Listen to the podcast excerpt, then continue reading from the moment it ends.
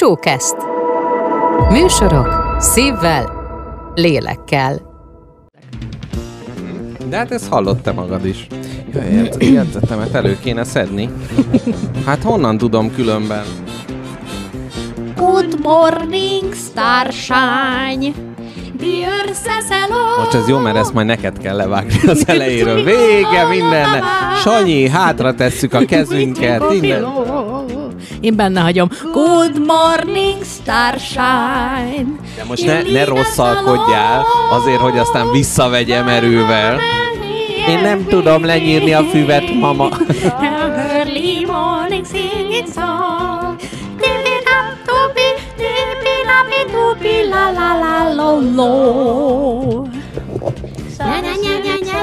Bumbi rubi na ba chimpi rombo hibi habi hubi. Dubi rubi nada. Dubi na ma mama. Morning bing bong. Good morning starshine. Olyan jó az volt egy starshine. Az egy madár vagy egy fűszer? We twinkle below. 150. Mi 150? A forint? Az jó volt. Manora এতদিন না চুবি রবি পিম্পিক শিবি সাপ সুবি শিবে নামে দুমিরা নানা তোর Shumi numi nama. Kübi rubi baba. Bibi bom bom. Tudod, hogy benne hagyom. Tibi dubi daba. Nyumi nyumi hama. Höni moni. Tintiro. De most nem lehet, mert most az interjúm után rengeteg új embert vonzunk be, aztán itt, ezt nekik. hogy végre valami jót is halljanak, ugye? Hát ez több értékel bír. Na. Singing a song.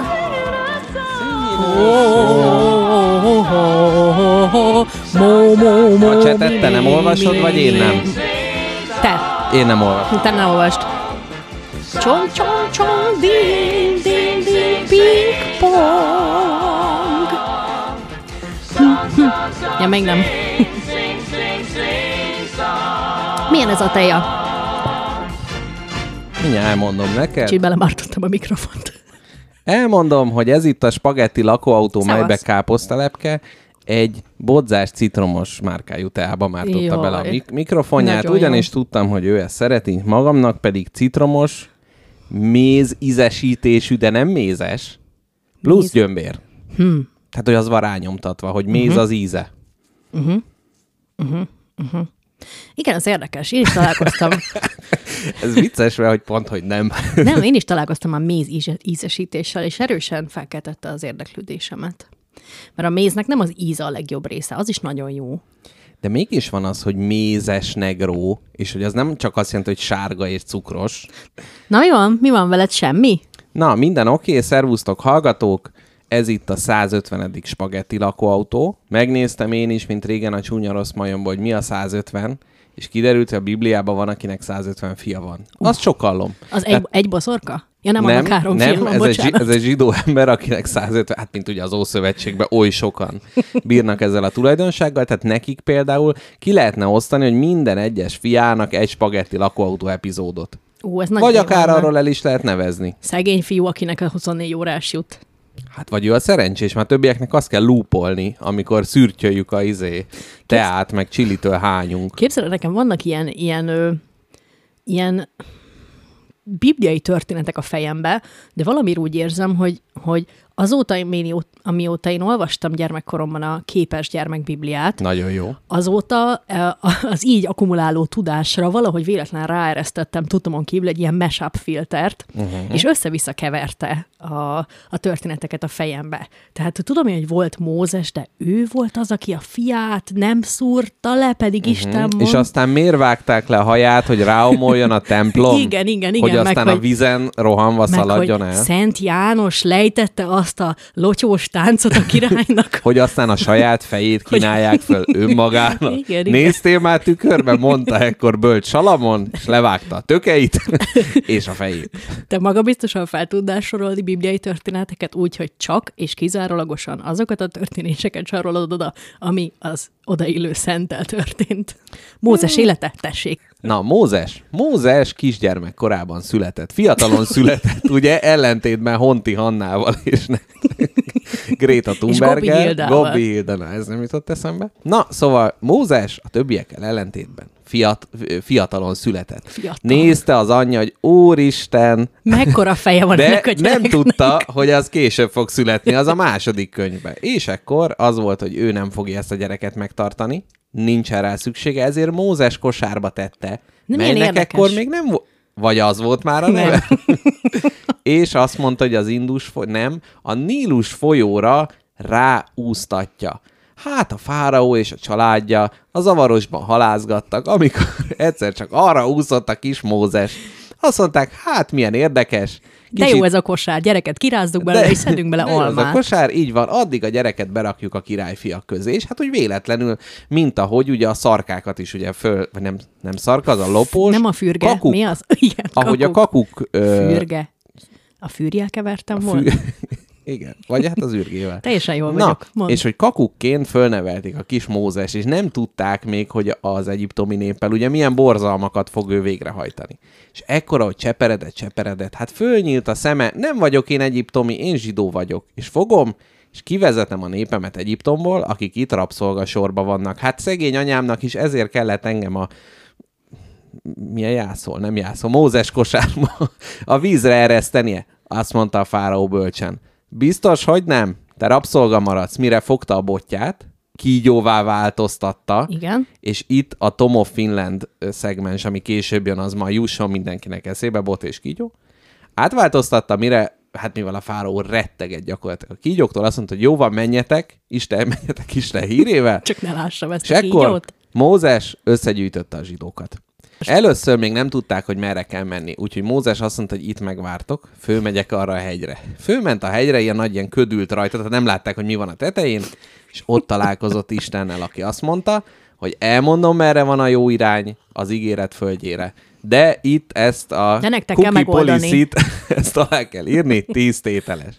Végigolvasta. Mózes azt mondta, hogy jó, lement, ismertette a szabályokat a többiekkel, és... Hát és várja, várja.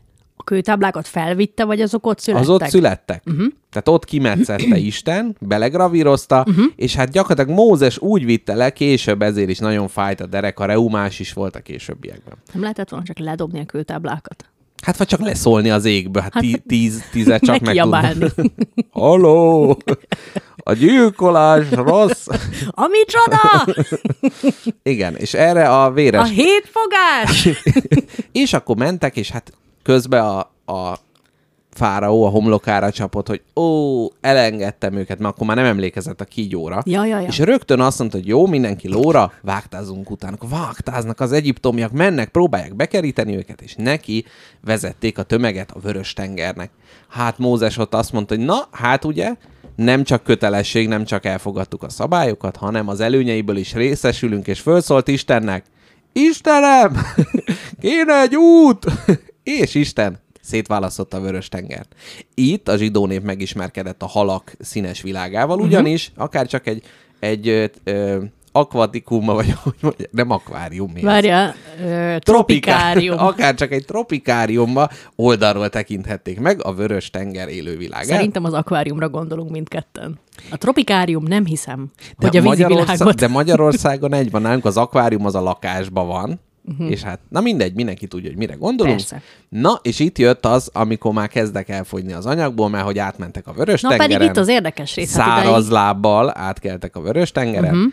és azt mondta Mózes, itt az ígéret földje, datoja, fürdőruha, minden, minden ami Ananász, van. mangó, kokonát, Földközi tengerre néző lakások. És így, és ő ezzel úgy érezte, hogy beteljesedett a sorsa, és lezárta ezt a szép élettörténetet. Hát így. Milyen érdekes, hogy pont akkor fejezett be a történetmesélést, amikor már igazán kíváncsi lettem arra, hogy innen mi történt. Hát mi? Ugyanis nekem is ugyaneddig tart. Jó, utána, utána még Isten összecsukta a vörös tengert, és eláraszt. És össze- És így született a víziló. És, igen, igen, és össze, össze, össze, össze csaptak a hullámok a, az őket üldöző sereg feje fölött. Így van. Jó, köszönöm szépen, köszönöm szépen, hogy ezt elmondtad nekem, de hogy is jutottunk ide? Én nem tudom, de ez egy jó, tehát ja, az, hogy emlékezetből Ja, hogy A emlékezhet a bibliai Biblia. tör- Ja, Na. hogy ez az én kérdésem volt, így Hát már. így, így. Kérdezhetek tőled még valamit? Igen. Te is az Egyiptom hercegéből informálódtál? Nem, de magam is láttam. De várj, az Egyiptom herceg... Akkor most ezt is elmeséljük. De nem, az Egyiptom hercege az nem a József és a színes széles szagú álomkabátnak a feldolgozása? Nem, nem, azt tudod mi? Az a Ami a, Mózes. Józsefről szól, az a József és a színes széles. Vagy várjál, nem az a József meg a hány fivére? Na, itt meséltem neked a Mhm, mesapfilterről, pontosan erre gondolok. Szerintem ott Józsefnek 12, na várjál, József és József apja volt az, Jákob, Jákob, és ő volt az a gyerek, akit az apja, Izsák fölvitt a hegyre. Nem, mert de, az Ábrahám volt. Már hogy Mert hogy Várj, akkor... Ábrahám nemzé Izsákot, Izsák nemzé Jakabot. Akkor a nagyapja. Hát egy generáció, egy unalmas generációt átugrottunk. Tehát akkor nem történt semmi. Igen, és itt volt az, itt meg az volt, hogy a legkisebb gyermek, ő volt a Benjamin, Igen. és őt, Hát, nem és őt tudom. mindenki utálta, mert hogy, ja tényleg, mert hogy más anyától volt, a legkisebb kettő, az más anyától volt, és ezért utálták a testvérei. És a legidősebb fiú volt Ruben, Igen. és ő vezette a lincselést a két hülye gyerekkel szemben. Csak mondom. Ott az ellenség, és így megruházták őket. Na mindegy, de ebbe most nem menjünk bele, egy bibliai történet, szerintem egy adás. Nagyon ügyes vagy, elegendő. sokkal jobban teljesítettél, mint én magam, mert én már régen olvastam a képes Bibliát, és régen láttam az Egyiptom hercegét. De jut eszembe erről. Minden gyermeknek, aki a 90-es években született, van legalább három olyan videókazettája, amit elejétől a végéig el tudna szavalni. Valószínűleg 90 éves koráig. Igen, nekem, nekem ezek meg, volt, tehát hogy nekem a 90 éves korig az nem stimmelt, mert például az oroszlán királyt rengetegszer láttam, Aladint végtelenszer láttam. Akkor volt a ö, legkisebb ugri füles, imádtam, pompon, rommá tekintette. tehát minden, Pompon? Pom-pom. Igen. Pompom meséi. Te engem ne vizsgálszassál pompomba. Pompon. pompon. És a pompom lány és a pompon, Igen. vagy a pompon nem létezik, tehát pompom lány van. Várjál, ez jó kérdés. Ez olyan, mint a fu, fru, fu, fu, fru, fru, fru. Meg a trapifax, meg a trafipax. A fufrut nem merném még mindig magabiztosan megmondani, hogy hol van R betű és hány. Fru, fru, fru, Frufru. fufu. Hát A fufu az biztos, hogy nem. valószínűleg nem. Az egy afrikai étel, amit fufu? lesznek, igen. Na, és a szefó? Na, és akkor Nem milyen tudom, témák? az a szegedi fonalgyár. De szeretném. Sze... szóval, És ez 151 ére gyerekek. Szá... Ja, onnan, onnan indultunk, hogy 150 gyereke volt. úristen, mi bajunk van ma? Idd már meg a kávédat. Én is veszek egy nagy De levegőt. mindig ezzel a kávéivással jössz, olyan, mintha belőlem fakadna minden rossz. Mm. Na, Nem, én egész délután port szívtam. na, mesél. jó, Rájöttem, jó. megkövetem magam, Aga. rájöttem. Építési, terü- építési területen szívtam a port. Hát fárasztó volt a munka, Aha. és megosztottunk a fiúkkal egy csíkot. Na, úgyhogy fizikai munkából érkeztem. Uh-huh. 30 métert fékeztem. Mindjárt kiköpöm a kávéban. Kápi vagyok, szép és laza. Locsoljak, vagy húzzak haza? ja, így, jó, igen, igen. Na, Na, miért jöttünk ide? Miért jöttünk ide? milyen volt a munka? Jó volt? Jó volt a munka, szimpatikus volt. Uh-huh. Szimpatikus volt. Jó. Mi a fő téma? Azt mondjuk el. A fő téma a szobrok. Szobrok, Igen. így van. Én kettő darab f- nagy témával készültem a szobrokból. az egyik az a Nagy szobrok? nagyon nagy, az egyik egy nagyon-nagyon nagy szobor, uh-huh. a másik pedig egy nagyon nedves szobor.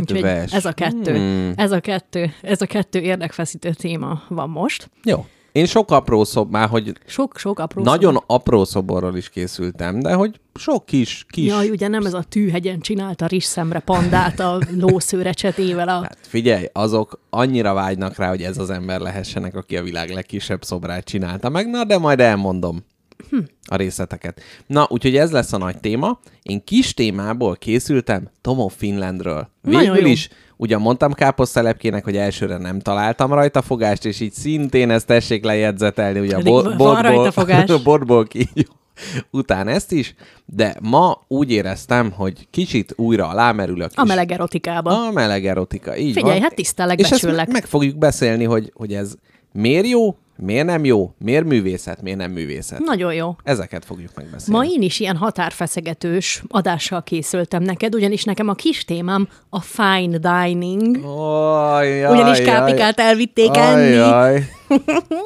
El lettem vive. De mész holnap ebbe a másik, ebbe a Rusnya podcastba, és ott is majd erről lesz szó? Késve érkezem, ugyanis uh-huh. további fizikai munkás tevékenységeim Helyes. ö, késésre adnak, Adnak okot, okot. Uh-huh. De megyek minden Jó. tervem De szerint. itt, tudod, itt, mert hogy itt van rá érdeklődés, itt ellövöd a lényeget, aztán ott majd csak a... Itt Na. mondom el, mert úgy érzem, hogy ők valami másik dologról akarnak beszélgetni. Kezdjünk ezzel, szerintem a meleg erotika előtt még legyünk túl az étkezésre. Csempészek ebbe egy kis meleg erotikát is, hogy, hmm. hogy összekössük egy lehetőségével a két témát. Figyelj, a nedves szobornál már egyébként már kacsingattam, Na hogy jó. már rögtön átkötök, de jó, jó lesz a, a, az étel után. Na, hát már kezdjük azzal, hogy hogyha a, a magunkfajta egyszeri embernek azt mondják, hogy na, gyere, elviszlek egy olyan étterembe, ahol még nem jártál, és minden, minden jóval fenszibb, mint amihez amúgy szokva vagy, uh-huh. és egy csomó olyan szó lesz az étlapon, amit még soha nem hallottál, és olyat kell rendelned, amire csak megközelítőleg tudod, hogy micsoda, már örülsz, hogyha marha vagy sertés szót felismered, de az Mert annak is ugye egy, következő... fran, egy franciás. Ez az a típusú fine dining volt, ahol franciás szavak vannak, mert én például voltam egy ilyen fine diningba hajló esküvőn, ahol a kis koktél szendvics, vagy hogy mondják, az, A croque monsieur, meg a croque madame ilyeneket de nyomtál. nem, az volt a neve, hogy padlizsános rekami. Nem ismered a recamier szót? a rekamiét én ismerem, csak mi arra ültünk. Tehát, hogy Hát lehet, hogy ez meg nagyon, is ülni nagyon pici volna. volt, és ugye, hogy tele volt padlizsánnal. Tehát, hogy úgy nehéz volt úgy belefészkelődni. Ö, szerintem ez nem konyha specifikus dolog, hanem szerintem ez fine dining specifikus dolog. Uh-huh. Tehát, hogy a nagyon fancy dolgokat szerintem a konyha tudományban franciául szokták mondani. Igen, meg ez olyan, hogy, hogyha nincsen rá a megfelelő magyar szó, és itt Kápi egy nagyon rövid keretest engedjél meg, addig tényleg te figyelhetsz másra is, mert hogy a hallgatóknak ajánlanám, akik ugye, hát itt a fülemet rágják mindig, hogy akkor jaj, minden spagettit meghallgattunk, melyikbe volt szó a Szeptimáról, így meg úgy, na nekik az utolsó alkalommal hozom fel ezt az egészet. A Rossz Nyavai Ostrom a podcastban Z egy csodálatos interjút készített velem, ahol egy órában elmondtam mindent, amit kell, úgyhogy ha valaki még az én orgánumomra vágyik, akkor még van egy lehetőség, és hogy hogy kötök át, hogy ott is valaki nehezményezte, hogy annyi idegen szó volt benne, de hát az is egy szakma, hát most hogy, hogy nem lehet minden szót magyarul mondani, Ritual track, mert nem azt jelenti. rituálé, track, trekkelő, Na mi a jelző, track? Hát követő, sáv, vagy izé, ösvény. rituálé ösvény. A rituáli ösvény. Na, úgyhogy kis keretes.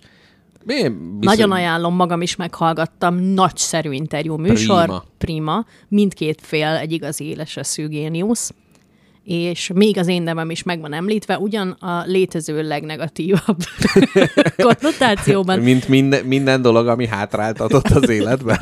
Igen. Ki miatt nem lett kész öt éve már a Septima? Erre nem emlékszem, hogy milyen méltató szavakat mondtam, de Persze már fel se tűnik neked még álmodba is engem Na. szítsz. Szóval ez csak kis keretes volt, és az idegen szavak is a, a fine dining, és akkor Kápinak visszaadom a szót a, a fina dining. Na az van, hogy én, mint elsőbálozó kislány már reggel elkezdtem a remegést, hogy fine dining estében uh-huh. lesz részem. Azt se tudtam, hogy mit vegyek fel, mit csináljak. Most De mitől féltél? Mindentől. Hogy olyan, úgy, ér, úgy, ér, úgy fogom magam érezni, mint malac a jégen. Uh-huh. Hogy tudod, nem. Ja, odavaló nem vagy, úgy fogod- bugdácsolsz, néznek a pincérek, összeröhögnek, hogy jaj, figyelj, azt mondta, hogy izé, azt mondta, hogy Kárpáció. Ó, Carpaccio! Mert hogy azt hittem, hogy az operába mentek. Igen, megpróbáltam azt. A képeket tekintve, csak hogy most kicsit leráncsam ezt az eseményt, azért ez nem tűnt annyira fancy helynek. Tehát, hogy úgy biztos a kaják azok jók voltak, meg jó voltak elkészítve, de az az érzésem, hogy a fine dining az nem az a faj, nem olyan, mint az opera. Tehát, hogy nem, nem az, nincs az az ilyen snob aranyozott megemelése a dolgoknak, nem? Nem tudom, nem tudom, Nem hogy ezt ott? a, ezt a jóka és a fine dining, fine dining között hol lehet elhelyezni, tehát egy csúszkán ezt az éttermet hol Ja, hogy ez tudom nem volt elhelyezni. kimondva, hogy fine dining? Ez a hely? Nem tudom, nem tudom. Uh-huh. Jó, oké. Okay. Mondom, Tehát úgy képzeled, hogy még akkor van, van még egy réteg, ahol már aztán igazán malasz a jégen? mindennél van vadabb, tehát hogy biztos van olyan, ahol tényleg egy ilyen fermentált retegszeletet szolgálnak fel, de csak megszagolhatod. Nem tudom. Na jó, visszaadom a szót. Egy negyed babcsíra, benne egy bab, amire egy panda van festve mókuszőrecsettel. Vagy olyan risotto, amiben minden risszemre rá van festve egy kis mici mackó figura. Hát ez, szerintem ez már nem a fine dining, ez valami fajta ilyen Na, gicskatedrális, de... és na hát tényleg, tényleg mint egy első bálozó lány izgultam egész nap, hogy milyen történések lesznek, és elmentem, és kiderült számomra a koncepció. Magyaros jellegű ételeket szolgált fel az étterem, viszont egy modern csavart ö, helyezett rá a szakács. Tehát a rakott krumpli az on, azért volt elég izgalmas, mert nem volt rakva. Ami szét volt kenve. Rakatlan krumpli volt, hogy minden eleme egy Jaj, úgynevezett jaj. deconstructed Ja. rakott krumpli. Ja, igen, ez a dekonstrukciós konyha, meg ez az elementáris gasztronómia. Szétszedjük a dolgokat. Itt a bors, tessék fölszippantani, itt a só. Na, úgyhogy most, hogy eleget kacagtunk esetlenségünkön a fine dining világában, mindent meg fogok neked magyarázni, amit aznap az étlapon láttam, és nem tudtam, mit jelent. Na. Rákerestem, kiderült. Na nézzük.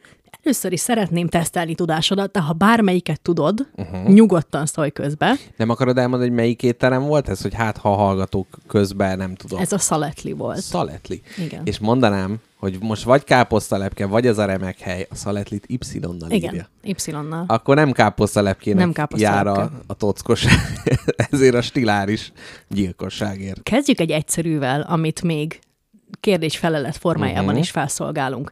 Ez egy közérdekű szegmens lesz, azért, hogyha ti majd ne adj Isten fine diningolni mentek, akkor ne legyetek akkora kilométeres parasztok, mint jó magam. Uh-huh. És ott már ti csak a kis ujjatokból kirázzátok. Így van, azt fogjátok mondani, hogy à la carte. Alákárt, na várj, az alák... Ezt már mondhatom, hogy micsoda? Parancsolj. Az alákárt az nem az, amit mindig lehet kérni az étteremben, nem az, ami állandóan rajta van a menün. Így van, ez a menükártya szerinti rendelés. Uh-huh. Én a koktélomat nem a menüről rendeltem, hanem magad találtad ott ki. hanem ott hasra ütve és egy 20 oldalú dobókockával kidobtam. Krokodilos fokrémet nyomjon egy hurikán pohárba, garçon. és hanem előző este még az fent említett zavaromban hajnal egykor is a koktéllapot néztem, hogy mit kérjek majd, hogy nehogy hülyeséget mondjak, úgyhogy kinéztem magamnak egy júzus mentás uborkás De koktélt. akkor mégiscsak az étlapról kérted. Nem, előző este a weboldalról. És ott nem volt Ott az, fölírva. ott az étlapon nem volt és felírva. mégis azt mondtad, hogy ha minthogyha úgy hallottam volna, hogy errefelé júzus koktél van. Úgy ma, azt, akkor a- mondtam, azt mondtam a, a pincérhölgynek, hogy ne haragudjon, én leszek ma az idegesítő vendég. Azt a koktélt szeretném kérni, amit nem láttam az étlapon, de tudom, hogy meg tudják csinálni. Mm, szép. És Szóval- szívta a fogát, hogy már megint az kurva júzú. nem, nagyon örült neki. Ö, szóval à la carte. Az teljesen Gondolom, hogy nagyon örült neki. Tehát otthon is mesélte, hogy jó. Igen, végre, ha valaki a secret koktélt kikérte. Mit jelent a degustációs menü, Mr. Jackpot? na, degustációs menü, az az ilyen kóstoló menü, Bezony. amikor külön vannak szedve az ilyen kis apró falatkák, tehát hogy mondhatni étkezést csak távolról. Csaholja? Uh-huh, uh-huh. Na, így. Ennek nem is az a lényege, hogy jól lakjál, mint ha az Isztambul kebabba mennél egy tripla girosztárra, Mhm. húsimádó, erőssel hagymával, hanem az a lényege, hogy végig kóstolj mindent, mint amikor egy vidéki lagziban mindenki néptáncos, tehát mindenki csinál pálinkát, és miután, vissza, miután végig kóstoltad minden 27 család 27 pálinkáját, utána hihatsz abból, ami ízlik. De, de milyen érdekes, hogy degustál, tehát hogy gusztál, hogy mm, meggusztáltam, Gusztál, jó, ez... gusztálod a kajákat. Na, kérlek szépen, amuse bush. Amuse bush, hát ez egy amazing, nek a francia, és bush, hát gyakorlatilag a bokorról szedett friss bogyók. Nagyon jó. Ez képzeld el azt jelenti, hogy egy vagy több köszöntő falatka, amely a hely, amely a hely ajándéka a vendégnek, a betérő vendégnek. Mhm, Persze, Tehát- be, bele van kalkulálva az árba. Jaj, Istenem. Így van. Mit jelent az, hogyha azt mondják neked, hogy uram, az ön sztéke blue? Hát az, hogy menekülni kell.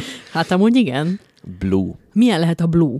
Aha, tehát, hogy kék, Hát az a nagyon megsütött. Képzeld el, az, ami szinte meg, szinte meg se, tehát meg se sütnek, azt csinálják vele, hogy fogja a szakács a nyers húst, és berak egy YouTube videót, amiben egy ilyen kemence van, és egy picit a laptop képernyőhöz közel viszi, tehát hogy így a, a tűzsercegést meghallja a hús, Hmm. mm. aztán megfordítja 10 másodpercig a másik oldalát mutatja a képernyőnek, és utána elét teszi. Hm. Tehát, hogy ez még béget, Mhm, uh-huh, amikor elét uh-huh. teszik. Elvileg 10 másodpercet kell sütni mindkét Nagy- oldalát. Ó. De enném, abszolút. Valószínűleg nagyon finom. Én tavaly ettem először olyan rendeztéket, amikor tényleg úgy vágod, és középen rózsaszín, és az a kis húslé. Hát olyankor azért nehéz a vegetarianizmusra gondolni, azért az egy elég jó dolog. Nagyon jó, hogy ezt mondtad, mert mi erről nagyon sokat beszélgettünk a körtelével, aki már hát 13 éve, 14 éve vegetáriánus, uh-huh. és hát nem se halat, se húst, se semmit, és amikor, Csak együtt, steak. Amikor együtt töltjük az időt, akkor én sem. És képzeld el, ő vele azt beszéltük, hogy ugyan ő vegetáriánus, és tényleg nem szereti a húsnak a gondolatát sem.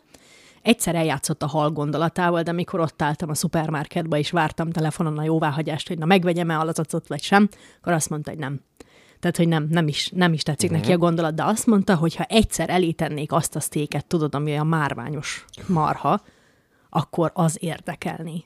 Tehát, hogy hmm. azt, azt, hogyha egyszer lehetősége lenne, akkor De megkóstolnám. ezzel nehéz meglepni. Tehát, hogy mert akkor is azt mondod, hogy hát inkább mégse. És valószínűleg ez lenne. De Igen. azt mondja, hogy nem hülye, tehát uh-huh. tudja, hogy az valami olyan emberi élmény, amit kár lenne kihagyni, és egy kaszinótojás azért ezt nem tudja pótolni, egy kis párolt brokkolival, de, de érdekes ez, hogy, hogy így vágyik is rá, és egyszerre így taszítja is a gondolat, hogy ez mégis egy állat. Itt is az az érzésem, hogy egy, hát most így Budapest belváros, tehát ne, nem egy ilyen véresen drága hely, és itt ugye a steaknél ez milyen szép ö, hasonlat a véresen drága, de hogy az volt az érzésem, hogy nagyon finom volt, de mondjuk ha tízszer ennyire ennék, hogy akkor az még jobb lenne, és a fölött is van, és gyakorlatilag Minden van, ahol élőbe metszik ki az argentin marhából. Szerintem, ö, szerintem, na nekem ez, nekem kajálásban ez lenne a szabályom, hogyha végtelen pénzem lenne, hogy nem a legdrágábbat kóstolnám meg, mert azon van az aranyfüst, uh-huh. meg a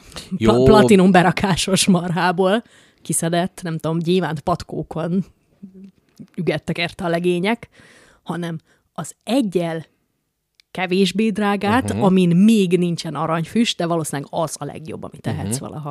Meg hogyha azt mondják, hogy hát ez boldog állat volt, nem tudom, ez semmi, nincsenek benne görcsök, a számla fizetés, meg ilyenek, az biztos jó lehet. Te ennél emberhúst?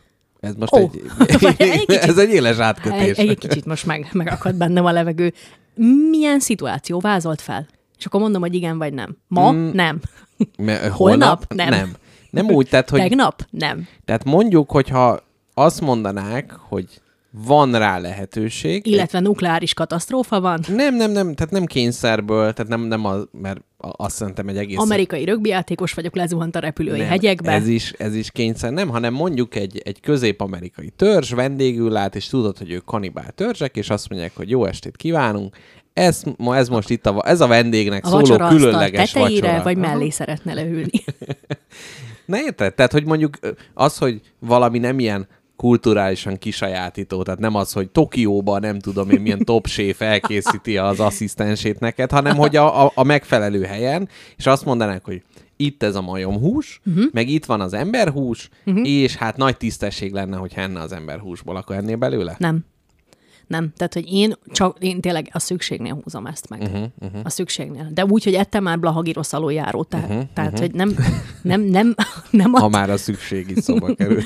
nem arról van szó, hogy, hogy, hogy annyira félek attól, hogy valami lesz velem, hogy hányok egyet, vagy nem tudom, hanem nem. Tehát, hogy itt uh-huh. meg van húzva az a vonal, illetve amióta olvastam a kururól, a kuru, ami a, a kanibál betegség, ami, uh-huh. ami megtámadja az agyadat, és nagyon durván. De hát az sokat kell lenni, nem? Vagy Hát, már akár egy falat is elegendő? Azt nem tudom. De Én- a lényeg az, hogy nem. Én most szint, szint vallok, én, én igen. Érdekel? É, va, tehát, hogy, és nagyon fontos ez, hogy az adekvát helyen, és nem az, hogy most emiatt én oda utaznék, nem, nem az, hogy emiatt én ezt keresném, de egy olyan, de, Érdekes vagy. de most mi- mit tudom én, az, hogy a bálnákat is mondjuk jó te nem, de hogy sokan ugye sajnálják, de mégis, hogyha oda mész az inuithoz, és azt mondja, hogy itt a fagyott bálnabőr, uh-huh. akkor eszel belőle. Igen. És hogy jó, most oké, hogy az ember azért az talán egy szinten nagyobb dolog, de hogy nem tudom, valahogy az emberevés egy olyan toposz, amiről mindenki tud a világon. Mindenki tudja, hogy mi az, hogy kanibál. Mégis nagyon keveseknek van benne része. És szeretnél a kanibál sztereotípiákat feloszlatni azzal, hogy te magad is egy belpesti unalmas 30-as sze- férfi. én nem, se- igen, ettem emberhúst. Semmilyen sztereotípiát, és nem egy ilyen katona történet lenne belőle. De hogy úgy, nem tudom, ér- érdekelne. Na De, de nem is az íze érdekel téged, hanem a De végső. az, íz, az íze, az íze semmi, is, Biztos semmi íze nincsen. Hát Mint a miért? csirke. Vagy Persze, disznó. az ember pont, hát inkább, inkább disznószerű. De hogy ö, én nem tudom, még nem ettem. nem kell intézni. De na várja, jó. Tehát jó, de valószínűleg tehát megízlelném. Tehát az nem az lenne, hogy lenyelem, csak hogy hú, meg volt, pipa, embert tettem. Meg nem, tehát hogy most De szerintem téged a végső tabu vonz.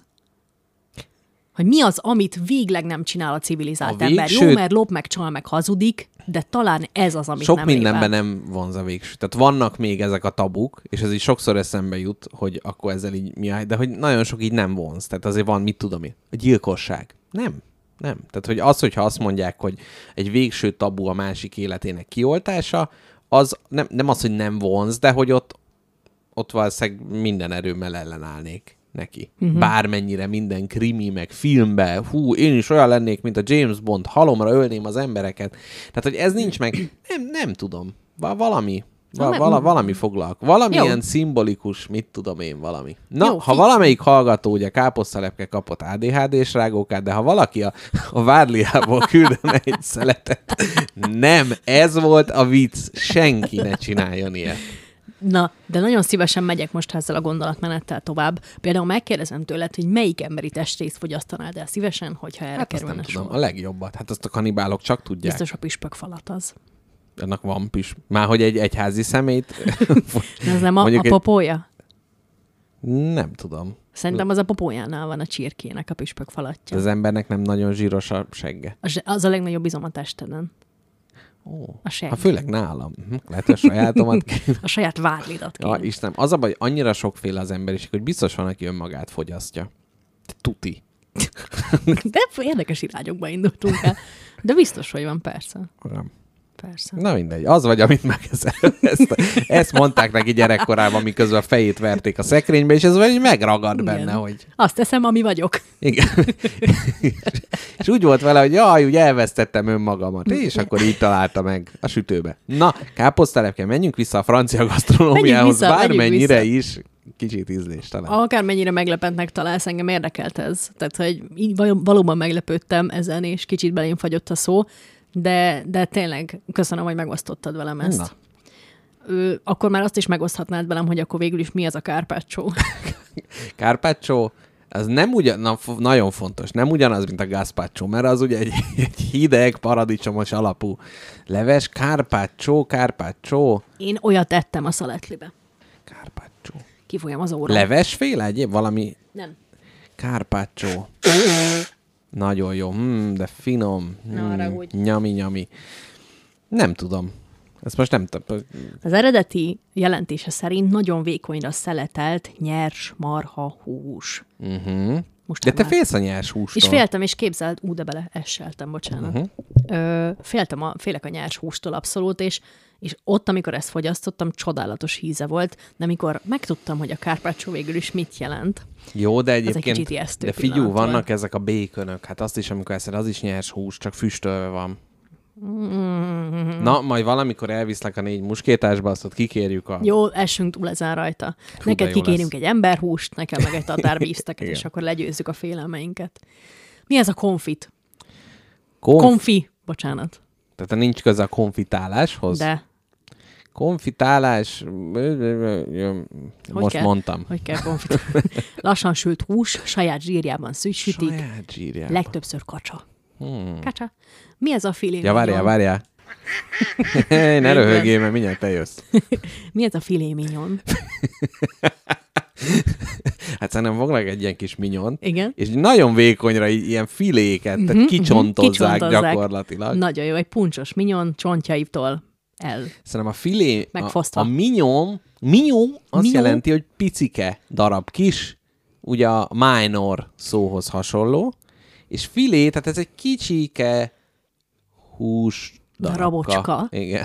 A marhabélszín javának kisebb végéből kivágott része Na, miért a- lágy. Miért a nagyobbit, azt sajnálták, vagy mi van? Az valami más uh-huh. néven árulják drágábban. Hogy kell, fr- mi ez a flambé? hogy kell flambézni? Flambézni nyílt lángon kell megkaramellizálni. Alkoholt, többnyire brandy vagy konyakot adnak forró serpenyőhöz, ami lángra lobban. Uh-huh. Steak, banán vagy palacsinta sütési technikája. Ez fontos, hogy ne keverjük, tehát ne egyszer csinálj. Egy jó banán, Akármennyire sietünk. egy jó brandis banános steak. Képzeld el, egy muslica meg akar engem enni, uh-huh. amióta elkezdődött az adás, és azért boxolok bele a mikrofonkábelben néha, mert őt űzöm. Igen, már ki kéne vinni a szemetet, de nem. Még, Akkor még úgy, meg. úgy gondoltam, még legyen egy kis Hawaii nekik. Előtte mondd meg, mi ez a foie gras? Foie gras. Valamiért a... Valami gomba. Nem. Foie gras. Speciálisan hízlalt liba vagy kacsamája. Jaj, baszki, ezt tudtam. Igen, ez libamáj. Hát hogy lesz így arisztokrata belőlem, ha ezt se tudom? Foie gras, igen. Mi ez a ganás? Ganázs az égetett cukorból készült díszítő elem. Csokoládéból készült bevonat. Ah, az az. Hogy kell Julien-re Ja. Jaj, ez amióta a konyhafőnök pusztítja a magyar agyak sejtjeit, azóta ez a Julienre vágás. Hát ilyen vékony, ilyen gyu- gyufa szálnál kisebb, de kicsit olyan, olyasmi darabkákra. nagyszerű. Pontosan a gyufaszál benne van. Mi az? A zsű. Aj, ezt is. Aj, Volt ez, a, volt az az étlapon fekete fokhagyma zsű. Hát, mondom, zsa. Ö, zselé? Várjál.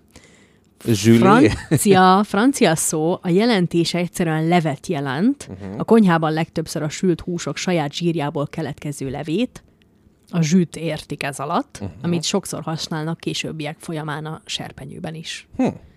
Ez na, na, nagyon jó. Érti a fene? Te magad mikor étkeztél utoljára, mert én már akkorákat nyelek. Éhes vagy. Hát e- ettől lettem éhes. Na, mi, már csak kettő van hátra, ne aggódj. Mi az az ossobuco? Ossobuco. Na, ossobuco, ossob... Baszki, ezt is tudnom kell. O... Mm, valami marha. B- van benne marha? Van? Bukó. Nem, mert az osszó, az, az azt hiszem olaszul is a marha, vagy ökör, vagy valami ilyesmi. Ugye az ox, ugye lézer ox, Tudom ugye? én, ugye? nekem mondod bagolynak? És Vagy osszó... Igen, neked bagolynak mondom. Hú, hú. Na, nem tudom, nem tudom. Osszó- Milánói specialitás, amely uh-huh. szó szerint lyukas csontot jelent. Jaj, hát az izé. Vastag, borjú lábszár szelet. Sütés közben a hús leve az üregen átfolyik, innen, a, innen ered a, az étel neve lyukascsont. Hm. Ezt jelenti. De akkor ez most vagy ö, velős csont, és ott kijött a velő, vagy pedig egyfajta ilyen marhalábszár. Mert ugye a marhalábszárból szoktak csinálni az ilyen levest is, meg uh-huh. minden. Ú, de jó. Na és az utolsó, ami jó magam főítelét képezte a szaletliben, rilett. Rillet, take it easy. Nagyon jó. Rillet. De ez egy desszert? Nem. Főétel. Rillet. Az olyan, mint a raclette. Nem? Mint abban a Sült szempontból, hogy kajához Zöldség, sült zöldségek saját magukba töltve. Képzeld el, amit ettem, az egy mangalica csülök rillet volt. Uh-huh. Elképesztő durva volt. Ez, Ja, ez egy ilyen tekercs, nem? És akkor bele van töltve valami? ez képzeld el, ilyen szálas hús volt Aha. Igazából, amit így a, a, a hm, az egy ilyen nagyon-nagyon puha, tényleg ilyen vajszerűen omló, kenceszerű valami, uh-huh. ami a, a zsírban konfitált húsból és az azt körülölelő zsírból áll. Tehát képzeld el, mangalica, olyan hús, ami már szinte krém volt a zsírtól uh-huh, és a hústól. Uh-huh. Na most kicsit nehezen beszélek én is a, a nyáltul, de elképesztő íze volt, és karfiol pürével ettem, képzeld el. Ja, azt, amikor mesélted, az nagyon rosszul hangzott. A karfia püré jó az... volt. Iszony... Pff, Olyan sima volt, mint a sejem. Hm. Gyönyörű volt. Hm. Nagyon jó hangzik. Egyébként szerintem, hogyha valaki csinálna egy grafikont a Spagetti lakóautó epizódjairól, akkor gasztro témák sokasodása az biztos, hogy megfigyelhető. Én azt gondolom, hogy az öregedéssel együtt a földi vágyakra egyre jobban ráfókuszálunk, Hát, és emiatt egyre több Hát már ugye eleve a spagetti ugye benne volt a címbe, de Már hát így így, kezdődött. így most, most még inkább. Hát jó hangzik, jó, jól tartott titeket ez az Otto, Otto hallgató, risotto. Uh, azt is ettem nemrég. Na de, ennyit akartam neked mondani, hogy, hogy te is vérbeli, idegesítő, mm, okoskodó, okoskodó étterembe járóvá válhass, hogyha szeretnél, uh-huh. megadtam neked a kulcsot ehhez. Innentől kezdve már csak szobor témáim vannak, de nagyon szívesen meghallgatnám a te kis témádat is. Az én kis témámat, mely hát ugye a homoerotika témá, Tényleg, tényleg. témája. Ó, ez mely- hogy történhetett? Megcserélődtek a szerepeink, mert te szoktál a gasztróról nyekeregni. Hát én szoktam a gasztróról, de hát egyébként ugye a Meleg Budapesttel az egyik legkevésbé hallgatott epizódunkkal. Tényleg. Ugye én magam, hát gyakorlatilag, hát ezt ugye föl lehet fejteni, hogy vajon miért foglalkoztat engem ez a téma. Na, hogy egy régi traumát próbálom így földolgozni, vagy egy jövőbeli vágyat, vagy ugye egyiket se. Na, valaki írt egy üzenetet nekem, ez engem most nem érdekel. Na, azt mondja, Tom of Finland, honnan ered a dolog? Káposztalepkével Berlinben bandukoltunk, éppen a Checkpoint Charlie után már a herény ki volt, most ez illik a témához, és volt egy fotogaléria, amelynek gyönyörű szép, ö, hát ilyen bolt része volt, ahol bementünk és néz, nézelődtünk, és voltak nagyon szép albumok, és ekkor Káposztalepke mondta, hogy tudod-e ki az a Tom of Finland mutatott, mutatójával ráböködött? Hát gyakorlatilag egy kiművelt férfi felső testre, mely kicsit olyan, mintha egy lufiból hajtogatta volna egy bohóc. És akkor mondtam, hogy hát én nem tudom, és akkor mondta Káposztalepke, ki itt ül velem szembe, hogy pörgess csak bele, fiam, aztán majd leesik, a, leesik az állat.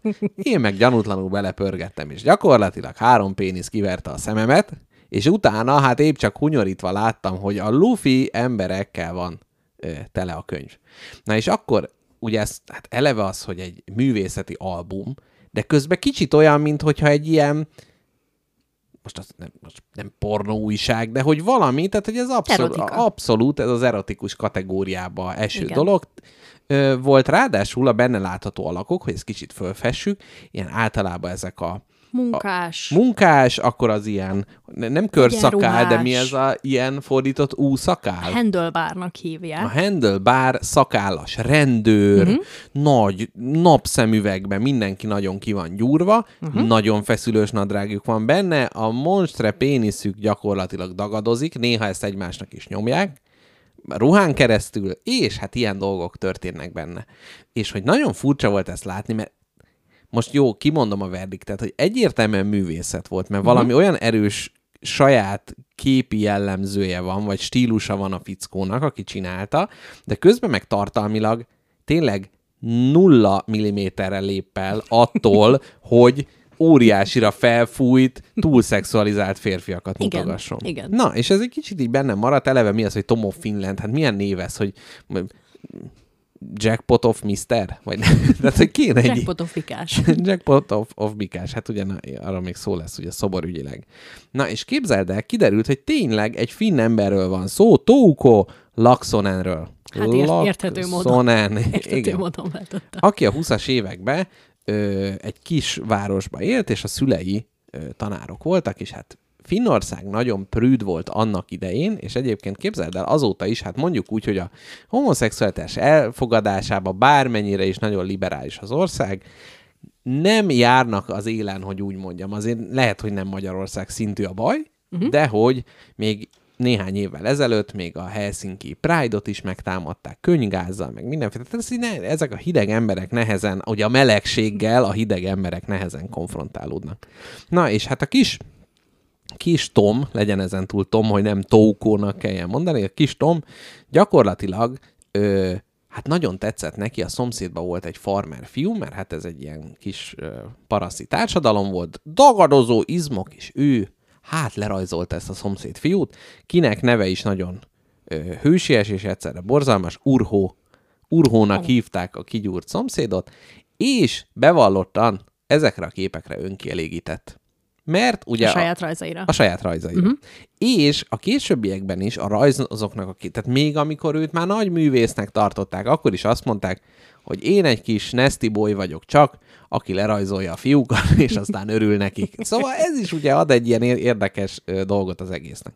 19 évesen Helsinkibe megy tanulni, és ott hát új, új dolgokkal szembesül építő munkások, tengerészek, rendőrök, és hasonló. Azt se tudtam erre nézni. Azt se tudja merre nézni, és mindenkit lerajzolgatta, lerajzolgatott, amellett, hogy ö, iskolába járt. Na de hát ki lehet számolni, hogy ha 20-as években született, és 19 évesen ment Helsinkibe, akkor a világháború és a nácik és az oroszok megjelentek. Úgyhogy szegény gyermeket, hát a világháború árnyéka ö, vetette magára, nem tudom. Gyűrte maga vagy, alá. Vagy gyűrte maga alá.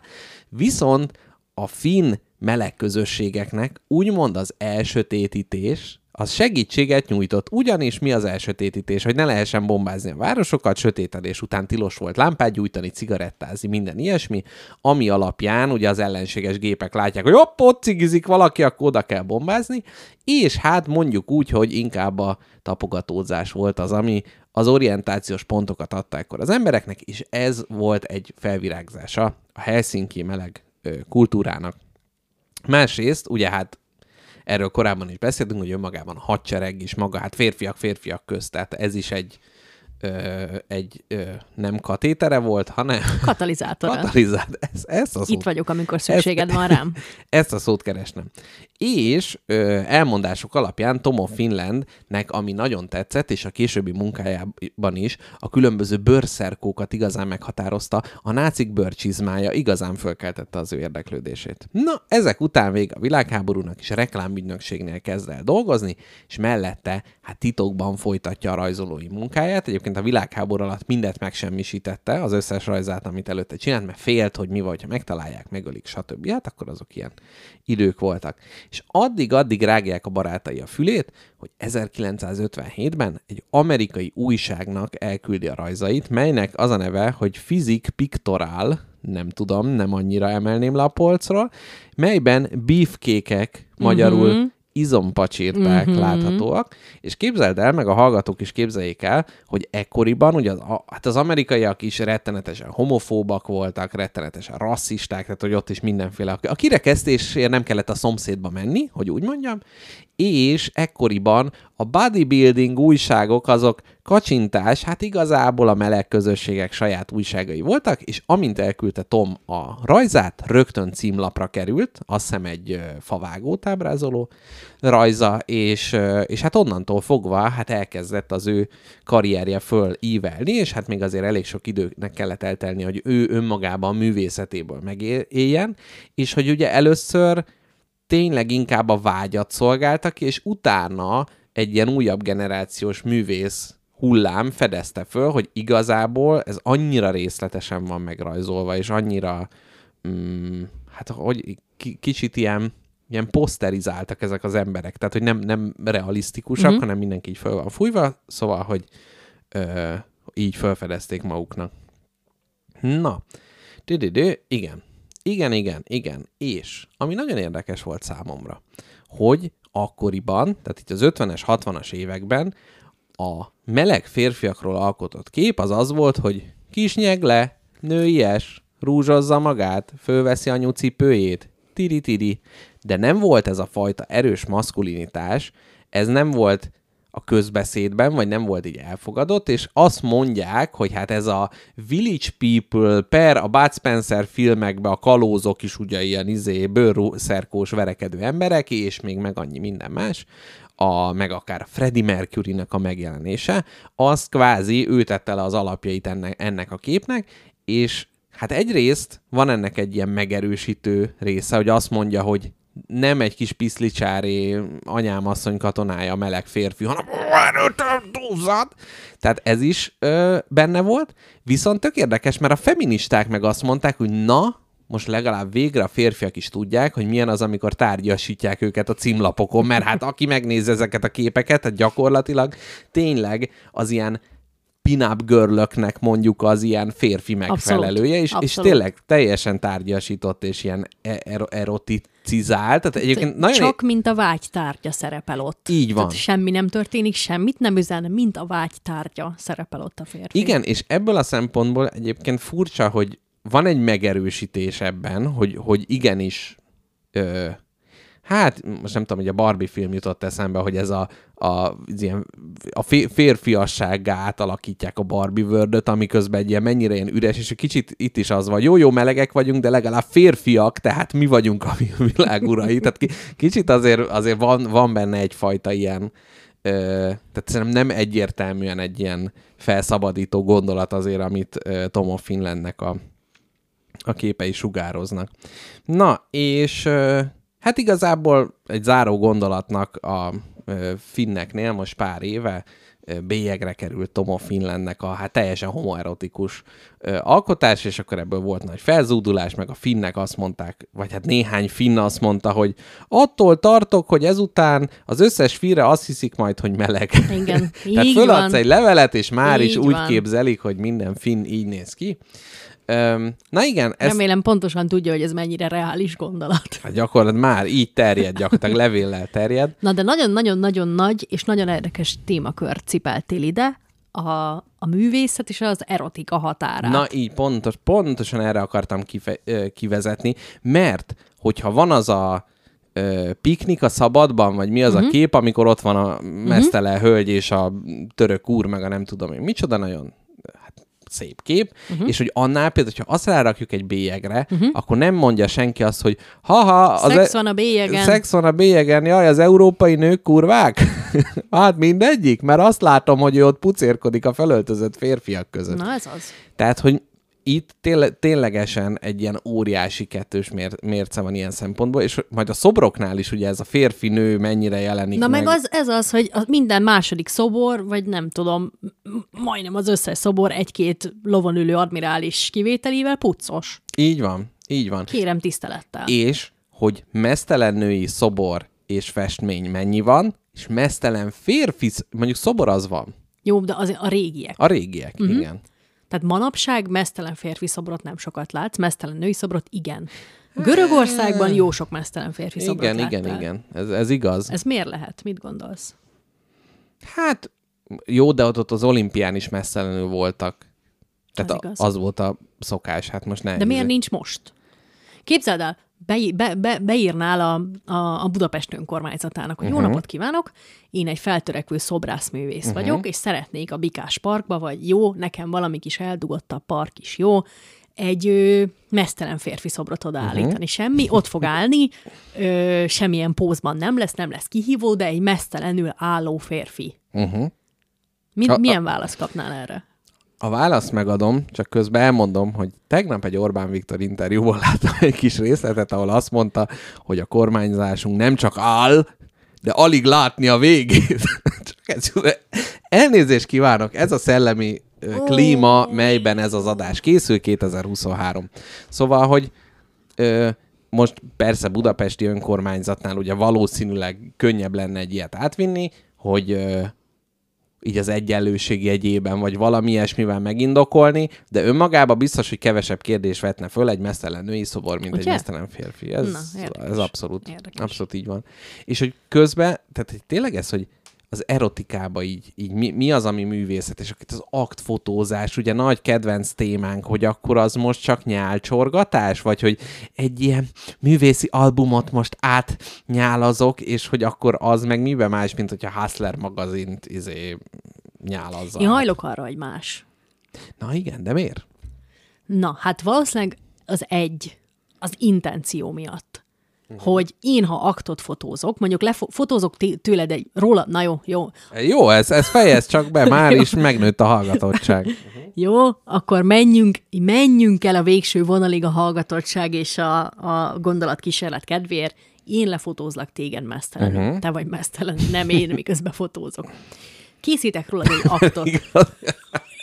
Aktfotózás, de a fotós van mesztelenül. Figyelj, ez kon- konceptártnak nem rossz egyébként, vagy ilyen. Na, Na egyik közben Géza Béla Finnországból üdvözletét küldi. Géza Béla, szia, mondd, szia lehet. mondd meg, hogy milyen alakúak ott a férfiak. Lufi kutyaszerű, szex munkás mindegyik, vagy inkább más jellegű. Na ne válaszolj. Igen, na. Na, visszatérve. Lefotózol lefotózol úgy, hogy nincs rajtad ruha. úgy, Igen? hogy rajtad nincs uh-huh. ruha. Ké- Készítek rólad egy akt fotográfiát. Uh-huh. Ez mikor pornó, és mikor művészet? Ha én aktot készítek rólad, akkor nekem van szándékom. Uh-huh. Nekem van szándékom azzal, ö, tehát nekem olyan szándékom van, hogy neked valami tulajdonságodat, vagy kvalitásodat, vagy üzenetedet, vagy eszenciádat valahogy átadjam ezen, uh-huh. a, tér, ezen a képen. Uh-huh. Tehát te ne egy tárgyként szerepelj, uh-huh. hanem egy személyiségekkel, fel, személyiségekkel... De ez alapján Tom Finland nem művészet. Mindjárt eljutunk uh-huh. ide is. Mindjárt eljutunk ide is. Tehát, hogy te ne, ne azért legyél ott, hogy te csak vágyat kelts az emberekben. Uh-huh. Uh-huh. Ha vágyat is keltesz, hát oda se neki, mindenkinek saját ja, tehát, hogy, szerint. tehát, hogyha az mellékhatás, akkor oké, okay, de ha az a fő hatás, akkor nem oké. Okay. Szerintem. De figyelj, egy akt albumot véglapozol, hogy akkor azt kell mondani, hogy ha közben nem kívánja meg egyiket se, akkor az akkor művészet, nem, és egyébként nem, nem, nem. meg nem. Így sokkal könnyebb, hogyha inkább az erotika oldaláról fogjuk meg. Uh-huh. Tehát az erotika fotózásnál azért van ott az alany, és csak is azért. Nem azért, hogy elgondolkodj azon, hogy milyen gyerekkora volt, vagy uh-huh. a, mhm. teki- a szomorú tekintete mit üzen, uh-huh. vagy hogy ez a póz, amiben beállt, ez most azért van, mert azt szimbolizálja, például ha kicsit be van dőlve, az azt szimbolizálja, hogy a családja kétkezi munkával, répa ültetéssel szerezte a pénzt. Tehát semmit nem üzen, kivéve azt, hogy nézzétek, szép vagyok. Igen, de hogy ezzel azt mondod, hogy a művészet csak tartalmi üzenettel válik művészeté, és önmagában az, hogy egy... Persze. De most érted, lefotózol egy tájat, most lefotózom Skóciát, hú, de szép. Nem mondod azt, hogy na, hát itt arra gondol ez az öböl, hogy bár csak hegyé magasodhatna. Tehát, hogy önmagában de a szépség... A, a tájfotózás nem mondom azt, hogy nem művészet, mert jönnek a levelek. De, de én amikor a művészetre gondol, gondolok, akkor valamiért a tájfotózás az nem szokott eszembe jutni. De figyelj, ha szép... Akkor ez egy jó kép. Aha. Nem tudom. Uh-huh. Jó, jó, igen. Érde, a fotóművészet egy érdekes dolog. Tehát, hogy aki tájat fotóz, vagy csendéletet fest, hát nem tudom. Jó, nem, jó, jó, jó. Nem akarok, nem jó. akarok nagyokat Menjünk mondani. át arra, hogy nem fotózás, hanem mondjuk, tehát a képzőművészet. Tehát ahol... Festmény. Festmény, rajz, tehát hogy va, va, i- ilyesmi. Azt már könnyebben teszed a művészet kategóriába. De hogy például most... De az irodalom is az, amit leírnak. Ennyi. Hát ezt meg hogy érted? Hát mert mi, mi az irodalom? Hát igen, de nem értem, hogy ez most mi, ez most egy ér, Hát vagy az, egy... hogy, hogy a rajz, ha valamit lerajzoltok, akkor az művészet. Lehet, hogy szar, lehet, hogy rossz művészet. Ja, tehát azt mondod, na, de várjál, az internetes szuperstrádán, illetve régen a Móricka újságban, hát voltak erotikus rajzok. És az művészet csak azért, mert hogy azért rajzolja le, tehát hogy azért ez nagyon, Nagyon nehéz, nagyon igen. érdekes. Nagyon, Nagyon érdekes nehéz. dolog, hogy ebbe így, ebbe így hol van a határ, és persze, lehet azt mondani, hogy a művésznek mi a szándéka. Hát nincs odaírva. Tehát, hogy ezt nem, nem tudhatod.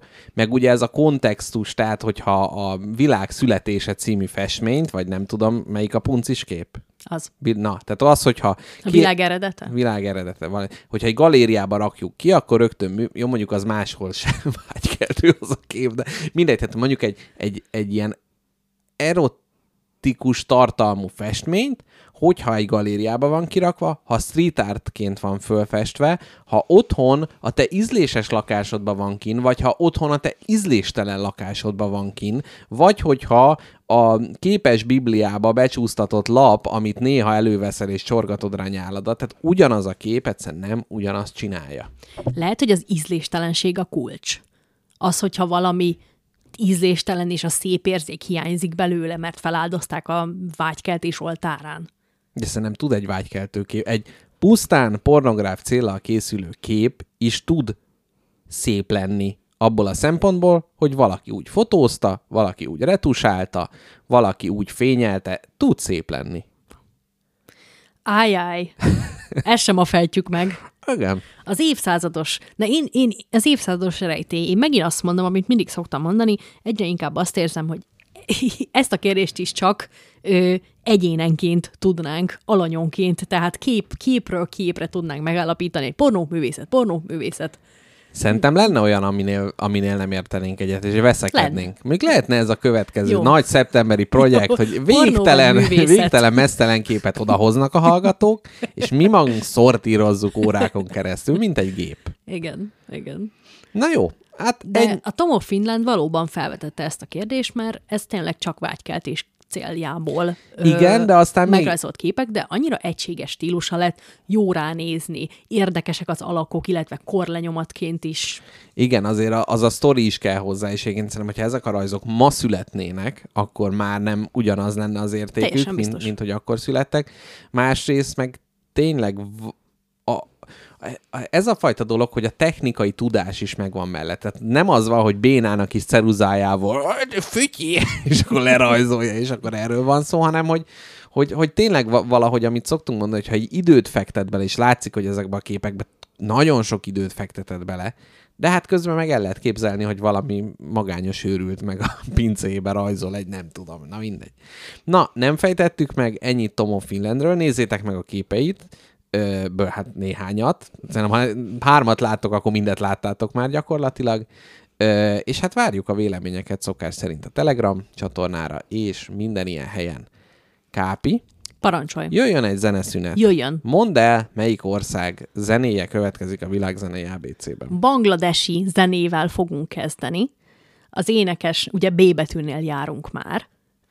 Az énekes nő egy nagyon-nagyon híres bangladesi énekes, aki számtalan bangladesi film zenéjét szolgáltatta. Uh-huh. Bangladesi filmek azok a Bollywood kultúr körébe tartoznak? Azt hiszem, igen, de az is lehet, hogy nem. Uh-huh, uh-huh, uh-huh. Mit tudunk Bangladesről? Nagyon-nagyon keveset, és minél többet googliztam, annál inkább rájöttem, hogy semmit nem tudunk Bangladesről. Én tudok valamit, ruhaipar, óriási. Bármelyiköt most a pólómat levenném, hát az aktfotózás előtt, és megnéznénk a címkét, ott lenne Made in Bangladesh.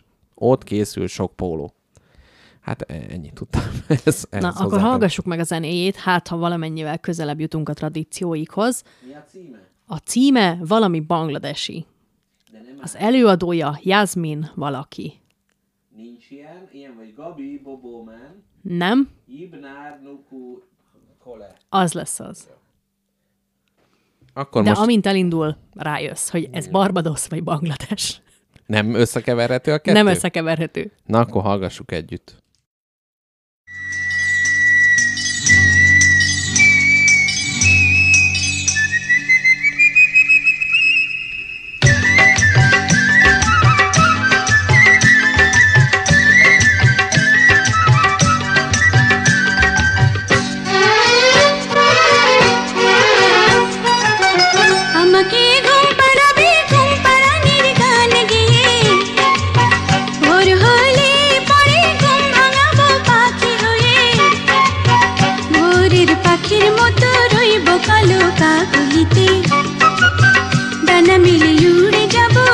আকাশের নীল মাটি। জীবনের নৌকা চলে, হেলে তুলে, পাল তুলে। মনের মাঝি নিয়ে ভেসে যাব মন ও গানে গানে। আকাশের চন্দ্র হয়ে, সূর্য হয়ে পৃথিবীতে জীবনের ফুলকলিতে ফোটাবো মধুর হাসি, গুনগুনিয়ে। ও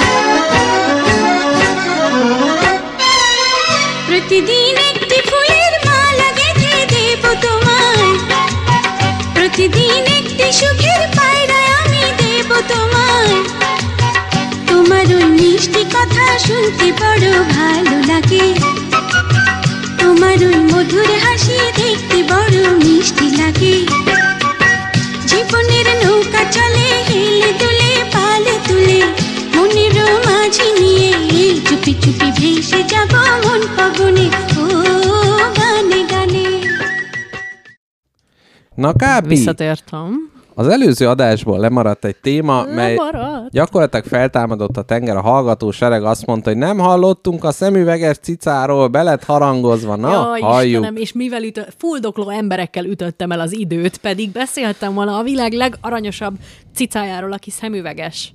Képzeld el, volt egy nő, aki történetesen szemész, látász, ö, Optikus, optomerista. optomerista, és képzeld el az ő szakterülete az, hogy babáknak, bébi babáknak, illetve gyermekeknek készítsen kis színes, boldog, aranyos szemüvegkereteket, Mhm. uh-huh. de ne lencsével. Nyelek egyet. Rendben. Meg rákívántál? Rákívántam egy jó, bébi szemüvegre. szemüvegre? jó bébi szemüvegre, amit így rá lehet hajtani a fejemre, hogy sose essen le. Én, én mindig nagyon elszomorodom, amikor egy kisgyermeken szemüveg van. Én Ma- tudom, hát neked az, neked az, Nekem későn lett szemüvegem. de, még- de kellett volna hamarabb is gondolom. Nem. Nekem, ahogy nőtt a fejem, ugye, hogy nem fér rá semmilyen kalap, azzal megnyúlt a fejem, és ezért nem látok jól. Tényleg. Uh-huh. És hogyha kicsit összenyomnánk mondjuk egy targonca segítségével, Hát, jobban látnál? hát most mondanám, hogy rosszabbul nem, de hogy lehet, lehet, hogy, lehet, hogy mégis. Na, tehát ez az optomerista nő volt egy táborban, ahol is odament hozzá egy kicsike, hosszú szőrű fekete cica. Uh-huh. Ott üvöltözött neki egészen addig, amíg haza nem vitte. És hát A nő. a nő... viszlek! Hazaviszlek, visz, mert nagyon meg foglak ölelgetni. Na, az optomerista néni hazavitte ezt a kis cicát, akit Trufflesnek nevezett el. Mhm, Mint trüffel. Igen. És aztán Truffles nagyon-nagyon aranyos, tényleg gyönyörű cicává nőtte ki magát, hosszú, gön, hosszú fekete-fehér foltos szőre van, igazán, igazán királyi látvány, és hát a nő ö, hozzászokott ahhoz, hogy a szemész üzletben, ahol dolgozik, ahol csecsemők meg uh-huh. gyermekek szoktak jönni szemüvegért, mindig van kis terápiás állat, hogy a baba tudja bögyörgetni uh-huh. a kivénhet spániel fülét, amíg ráteszik a gumiszáró szemüveget a fejére. Rápasszintják a szemfödőt, tudod. Uh-huh. Tudom, tudom. És ezek az A állatok... l- léha szem, vagy van valami ilyesmi, hogy azért kell a... Lusta szem? Hát nem tudom. Na mindegy, szerintem folytassuk Szerintem a van rá- van rá konkrét szó. kimondás nélkül menjünk tovább. Van rá szó. Na, és hogy, és hogy mindig voltak ott kis állatok, és egyszer azt mondta a nő, hogy hát beviszem a truffles is, megnézzük, hogy hogy viselkedik. Bevitte truffles cicát, imádták a gyerekek, uh-huh. imádták, már is, jobb, már is sokkal jobban érezték magukat a kis szemüvegüktől, mert jó-jó, egy műanyag darabot kell viselni örökre. De amikor kaptam, ott volt egy macska. De amikor kaptam, akkor ott volt egy aranyos nagy macska. Uh-huh. És a nő Hetzből, az optometrista nő, hát unatkozott, gondolom, nem tudott mit kezdeni a szabad idejével, úgyhogy egy bébi szemüveget, Vagy lehet, hogy ilyen dobóversenyt tartottak a kolléganőjével, hogy na, fogadjunk, hogy rátalálok innen a macskára, és dobta a gyermek szemüveget. egy, egy bébi szemüveget, nem is gyermek szemüveget, ami sokkal flexibilisebb anyagában, illetve a két szára a bébi feje mögött össze van kötve egy gumiszalaggal, uh-huh. ráhelyezett Truffles fejére. És Truffles imádta. Nem akarta levenni, Ez egy úgynevezett szellemileg sérült macska volt, vagy csak lojalitásában inkább kutya személyiségű? A macska örült annak, hogy foglalkozva van Aha. Vele. Nyilván több figyelmet kapott, amikor uh-huh. egy pici bébi szemüveget viselt. Uh-huh. A nő megtanította levenni a szemüveget. Amikor már megunta, akkor lepöckölte a fejére uh-huh. Truffles, és amikor fel akarta venni, akkor odaállt mellé, és bökötte a kis kezével, hogy a kéket szeretném. De hogy azért vette föl, hogy figyel, vagy rosszul látott? És nem látott rosszul, természetesen uh-huh. nem egy hét dioptriás szemüveget adott szegény kis macskára, hanem egy üveggel ellátottat. És úgy egerészett utána, mint a az álom. Meglátta. Egy meglátott mindent. Hát nem, nem, se a látásán nem javított Mhm. uh-huh. Trufflesnek, csak, csak a fogadtatásán. Uh-huh. És rájött, hogy hogy színes szemüveg egyenlő móka, uh-huh. és elkezdte megszeretni ezeket, vannak kedvenc szemüvegei neki, amíg egyszer Brahiból a nő arra gondolt, hogy csinál neki egy színvak szemüveget. Egy olyan szemüveget, ami kikorrigálja a színeket, és úgy fog látni vele a baba, ö, ahogy mindenki lát. És Trufflesnek az lett a kedvence egyből. Egyből. Úgyhogy a színvak szemüveget egész napokig nem lehet lepöckölni De a hogy vajon van olyan tartalmi fejlesztés benne, tehát nem dioptriálisan, amitől a macska jobban látott? Teljesen biztos. Azt. Teljesen biztos. Mert imádta. Az állatok nem színvakok, van valamilyen Igen. városi legenda. Nem színvakok, de más színeket látnak. Aha. És, És- lehet, hogy Trufflesnek új, új univerzumok nyíltak meg a színvak szemüveggel. És vajon, tehát hogy most ő egy ilyen promóciós célú optomerista macska volt, de hogy vajon az állatorvos tudományban van esetleg erről, erről valami tudásunk? Hogy Színes kontaktlencse labradoroknak? így van, lovaknak, gekkóknak, kígyónak. Képzeld el, tudom. amikor a kontaktlencsémet kaptam, és kellett betanulásra járni a Móri Zsigmond körtérre, melyet Mrs. Jackpot notóriusan Mo- Móri Zsigmond térnek mond, ami ugye innen lehet tudni, hogy gyütment, úgyhogy ha valaki be akar illeszkedni rendesen a budapestiekhez, soha nem mondja azt, hogy Móri Zsigmond tér. Na, ez most eszembe jutott. Nem tudom, miért kellett elmondanom. Na de, az volt, hogy a kontaktlencse tanításnál az optomerista második alkalommal egy úgynevezett démon kontaktlencsével érkezett. Egy mivel? Egy démon kontaktlencsével. Tehát pupillája olyan volt, mint az ördögé, színezete tűzszerű, és ezzel jogatta az optika népét. Azt hiszem egyébként Halloweenhoz valahogy közel voltunk, tehát arra gyakorolt. Reméltem. Úgy, hogy én még ezt tudnám javasolni, hogy itt a cuki cica, rajta a szemüveg, de mögött a pokol Nagyon néz jó. ki belőle. Vagy egy ilyen Naruto szemes kontaktlencsét tegyünk rá. Igen. Na mindegy, Truffles, Truffles nagyon boldog életet él, mert egy kis kóbor kis cicából egy kis színvak szemüveges kis cica lett, és mindenki imádja. Úgyhogy ennyi, szép, az állatok nagyon aranyosak, de egy kis szemüveggel mindegyik sokkal aranyosabb lesz. szép történet, abszolút. Ezzel gondoltam, hogy feldobom a múltkori adásban a, a tenger alatt járóban hal meghaló embereket, de kiment a fejemből. De nem sikerült. Jó van, jó van. Jó tetted, hogy elmondtad, Kápi. Na, szobrokkal mi a helyzet? Szobrokkal Kis közben van szobor? Kisközben van szobor, és na mondom a vicces dolgot. Nekem ö, gimnáziumom végén, amikor érettségit kellett tegyek, a választott tárgyam a társadalom ismeret volt, Ó, mint oly sokunknak, akik Mint- nem akartunk rendes órákra járni. mint az igazán nagy embereknek. Igen. És miről írta a társadalom ismeret érettségire a szakdolgozatát a kiskápi? A A kisközi, kisközi szobrok? szoborvilágról. Ó. Úgyhogy pontosan Ugyanis tudom. kisközön egyetlen szobor volt, Hát így nem sok. Hát nem sok. Volt olyan képzeld, hogy interjúztattam egy lányt, és kérdeztem tőle, hogy hány szobrot ismersz kisközbe. És azt mondta, hogy egy se. De mondom, öt fokot fordul Na, a zsidózás balra, után úgy érzem, egy újabb terrénumot hódítunk meg. öt fokot fordulj balra, Mhm. uh-huh. és kiveri a szemedet egy öt méter magas uh-huh. szobor, egy félbevágott ház, előtte három bronzalak. Uh-huh. De te várjál, te nem kisközbe jártál gimnáziumba, igaz? Nem. Uh-huh. Tehát ott nekik ez egy kuriózum volt, tehát hogy ott nem, nem ismerték a... Mit, a szobrokat? Hát a kisközi szobrokat. Hát kisközbe voltam, tehát kisközbe mentem vissza kutatást végezni a Azt helyi értem, szobrokról. értem, a, csak akiknek a dolgozatot ja, leadta. nem, nekik tehát, új hogy volt. ők... Kereskényi Miklós tanár úrnak új volt. Uh-huh, uh-huh. Új volt az, hogy, hogy milyen szobrok vannak. Írtam a temetőben lévő második világháború szobrokról, uh-huh. Ö, írtam a Fa Mária szoborról, uh-huh. írtam a, a félbevágott ház szoborról, ami Na, a, annak a, mi a története? a nagyon-nagyon sok németet telepítettek ki a második világháború után kisközből. Uh-huh. Igen, igen. És ez egy félbevágott ház. Ez, Ez a szobor, jó, és ez jó jól néz ki, nagyon jól néz ki. Nem tudom, hogy megvan-e most a fejedbe. A félbevágott ház? Hát biztos láttad. Nem, a benzingútra emlékszem meg a ti házatokra Akkor kb. ez nem az voltunk egész. a főtéren, pedig csak két perc séta a város szélétől. Voltunk, voltunk, szerintem, a... na mindegy, nem, most nem menjünk bele a, Van egy asszony szobor, aminek, a, aminek egy szökőkút van a lábánál. a lábak közt. Nem lábok közt, nem. Hát, az érdekesebb nem. lenne. Ez egy érdekes újítás lenne, de nem. É, És mit csinál, nézi?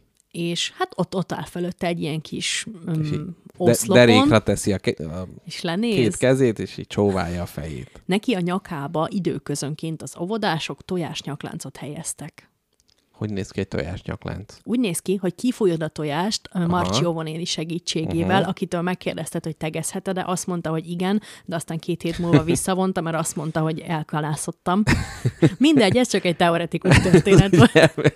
Igen, egy gyakorlatilag a mesterséges intelligencia legenerálta, tehát annyi köze van a valósághoz. Na igen? Szóval Marci Óvonéni megtanítja, hogy hogy kell kifújni a tojást. Mondta, hogy ne fújjam nagyon, mert bepisilek, uh-huh. de nem pisiltem be. Ki kell ütni a tojás egyik szélét, meg a másik szélét.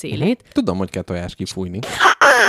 így, így fújott ki belőle a kis. Remélhetőleg nem találsz benne kis És csirkét. ezt húsvétkor teszitek a nyakába? Nem.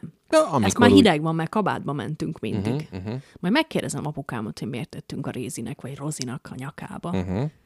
Tojás. Hát nem ugye tudom. termékenység szimbólum, ugye? Évek, évekig óvodás koromba tojás nyakláncot raktam egy mészkőnőnek a nyakába, és azt se tudom miért. Na hát ez a, ez a kultusz. Úristen, egy kisköz- birka vagyok. És kisközben van olyan szobor, melynek valamelyik testrésze fényesre van fogdosva? Nincsen, de sajnos nincsen, ami erre méltó lenne. Hereméltó. Képzeld el, most volt valamelyik uh, minisztérium, ahonnan kiszólt Lázár János, vagy valamelyik hasonló kvalitás, hogy előtte azt hiszem Hadik András lovának a tökeit fogdosták az emberek, és azt mondta, hogy ne. Hogy ezt Hoppá. ne? Hát nem értem. Na, biztos legutóbb is izé elvágta a kezét egy ilyen kis kiálló részdarabba, és akarta figyelmeztetni a polgártársakat. Igen, nem akar, hogy mások fogdossák, mert elkopik. Ez a kedvenc Enyém. szemékenységem. Ne nyúl hozzá! Amúgy a, a Gyulai vár alatt sem tanácsolom, hogy benézz a ló alá. Mert Ott kiveri te- a szemedet a fény, érted?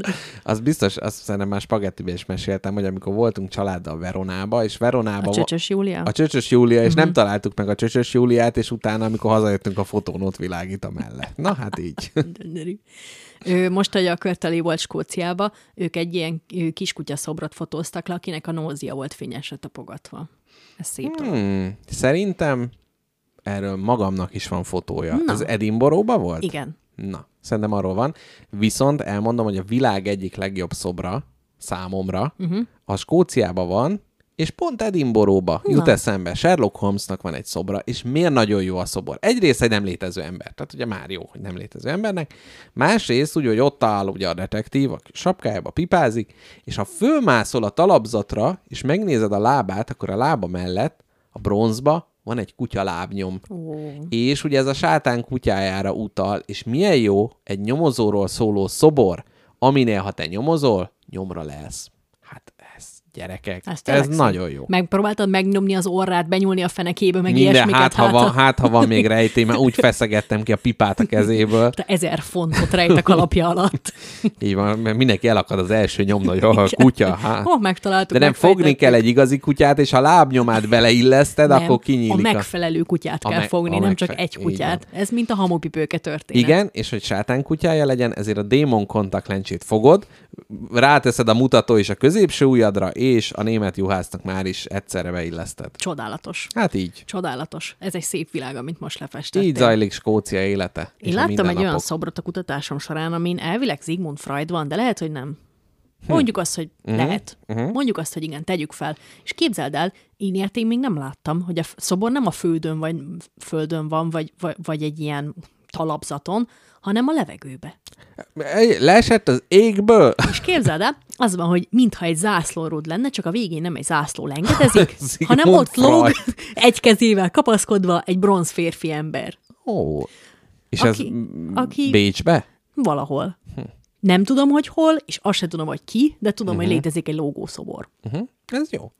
Egyébként nagyon, nagyon vékony a határmesdje a rossz szobrok és a jó szobrok közt. Tehát mi az, ami ötletes, és mi az, ami meg unalmas. Tehát, hogy Én nagyon szomorú vagyok, hogy Cseh Tamásnak van szobra, de annyira szar. nagyon rossz, nagyon rossz. Az, az a kis mini Cseh Tamás a, izé, a Starbucks előtt. A kis mini gitárjával, igen, már, már igen. Jó, jó, hirtelen, hirtelen azt hittem, hogy egy Kolotkó Mihály nagyon mini szoborra gondolsz, Ja, de nem. nem. hát ami ott a Gellért téren Igen. ott van, nem jó. Kosztolányi Dezső szobra a Kosztolányi Dezső téren nem jó. Az, aminek beleraktam a kezébe a fejemet egyszer. Mondjuk. Nem tudom. Szerintem az volt, hogy így a, a keze alá si- simítottam az lehet, arcomat. lehet, igen. És hogy nagyon rossz, meg kicsit olyan, mint hogyha egy ilyen végstádiumú, nem tudom, betegségben lévő ilyen vézna ember, Igen, bármelyiket furán. megnézed, annyira egy jó lakott óvodás volt az az ember, szóval, hogy abszolút nem, abszolút nem stimmel. Elmondja, melyik a kedvenc budapesti szobrom? Kérlek. Ez nagyon megosztó, sokan gyűlölik, de Ugye szerintem... nem a Bud Spencer a Corvinon. Dehogy is. Arról mindig azt képzelem, hogy igazából hungarocel csak lefestették a hobbiboltba vásárolt izé fújósa.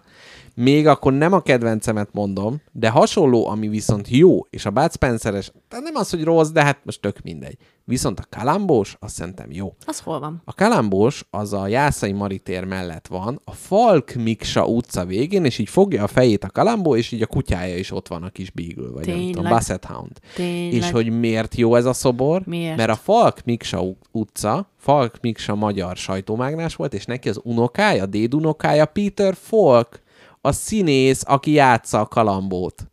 Aki érti, érti, és közben abszolút realisztikusan van megcsinálva, egy kicsit olyan, nem tudom, ilyen hétköznapi alakként jelenik meg, szerintem nagyon jó. Nagyon. Amit viszont utálok, és még mindig nem a kedvenc szobrom, a leülős, amikor egy padra teszik rá a szobrot. Az, és, és akkor mindig van ez, hogy jaj, egy fotó, hogy akkor most átkarol a, nem tudom, Semmelweis Ignác. Ne, ne. Tehát, hogy abszolút ne legyen ilyesmi. Igen, az nagyon ilyen Disneyland pozitív. Oda bújok a izéhez. És nem tudom, ez, ah, ez, ez nemzetközileg is egy dolog, és nem, nem tudom, hogy miért tűnik ez jó ötletnek, de valamiért elterjedt. Na de, mondom a kedvenc budapesti szobromat. Az 56-os emlékmű az 56-osok terén. Káposztalepke nem tudja, hogy Nem én. az. Most gondolkodik, Biztos, hogy láttam. hogy valami lyuka zászló, vagy, vagy, vagy, vagy valami. Nem. Ez úgy néz ki, hogy vannak ilyen oszlopok, rozsdás oszlopok, melyek kicsikék, és ahogy megyünk előre, egyre nagyobbak. Be lehet közéjük mászkálni, és egy ilyen nagy ekét formáznak az uh-huh. oszlopok, és az van, hogy az elejénél, az eke elejénél a rozsdás oszlopok már nagyon összesűrűsödnek, már együvé válnak, és az élüknél kifényesedik. Tehát az van, hogy az emberek egyesével elfelejtődnek, de ha- hogyha összeállnak a történelem megváltoztatására, akkor kifényesíti őket az a cselekedet, amiben benne vannak, és ráadásul pont az a hely, ahol így föltöri ott az aszfaltot, egy ilyen kis domb, azon állt a Stalin szobor régen. Ami már ugye nem állott, hanem az is csak egy ilyen szimbolikus dolog, és volt azért az ilyen köztéri szobrászatnak egy ilyen modern ideje, amire ugye a Fidesz kormányzat alatt jött Fekete György, Magyar Művészeti Akadémia vezető, és ő, mond, ő mondta, hogy kinyílott a pitypang megírom, tehát hogy a jó dolgokról is legyen szó, és azt mondta, hogy elege van az ilyen modern szobrászatból, amíg ő itt lesz, addig Mária Terézia nem lesz egy rács, meg Szent László nem lesz egy kúp, hanem realista szobrok, és azóta születnek az olyan szobrok, mint a Sisi, Fuszi. izé, itt tudom én, ernyővel a kezébe, a deákon, meg ilyen förmedvények. Úgyhogy megosztó, de szerintem az egy jó szobor. Na, elviszem majd megnézni, mert El. most hirtelen nincs szemem Nem áll előtt. össze? Nem, Jó. Áll össze.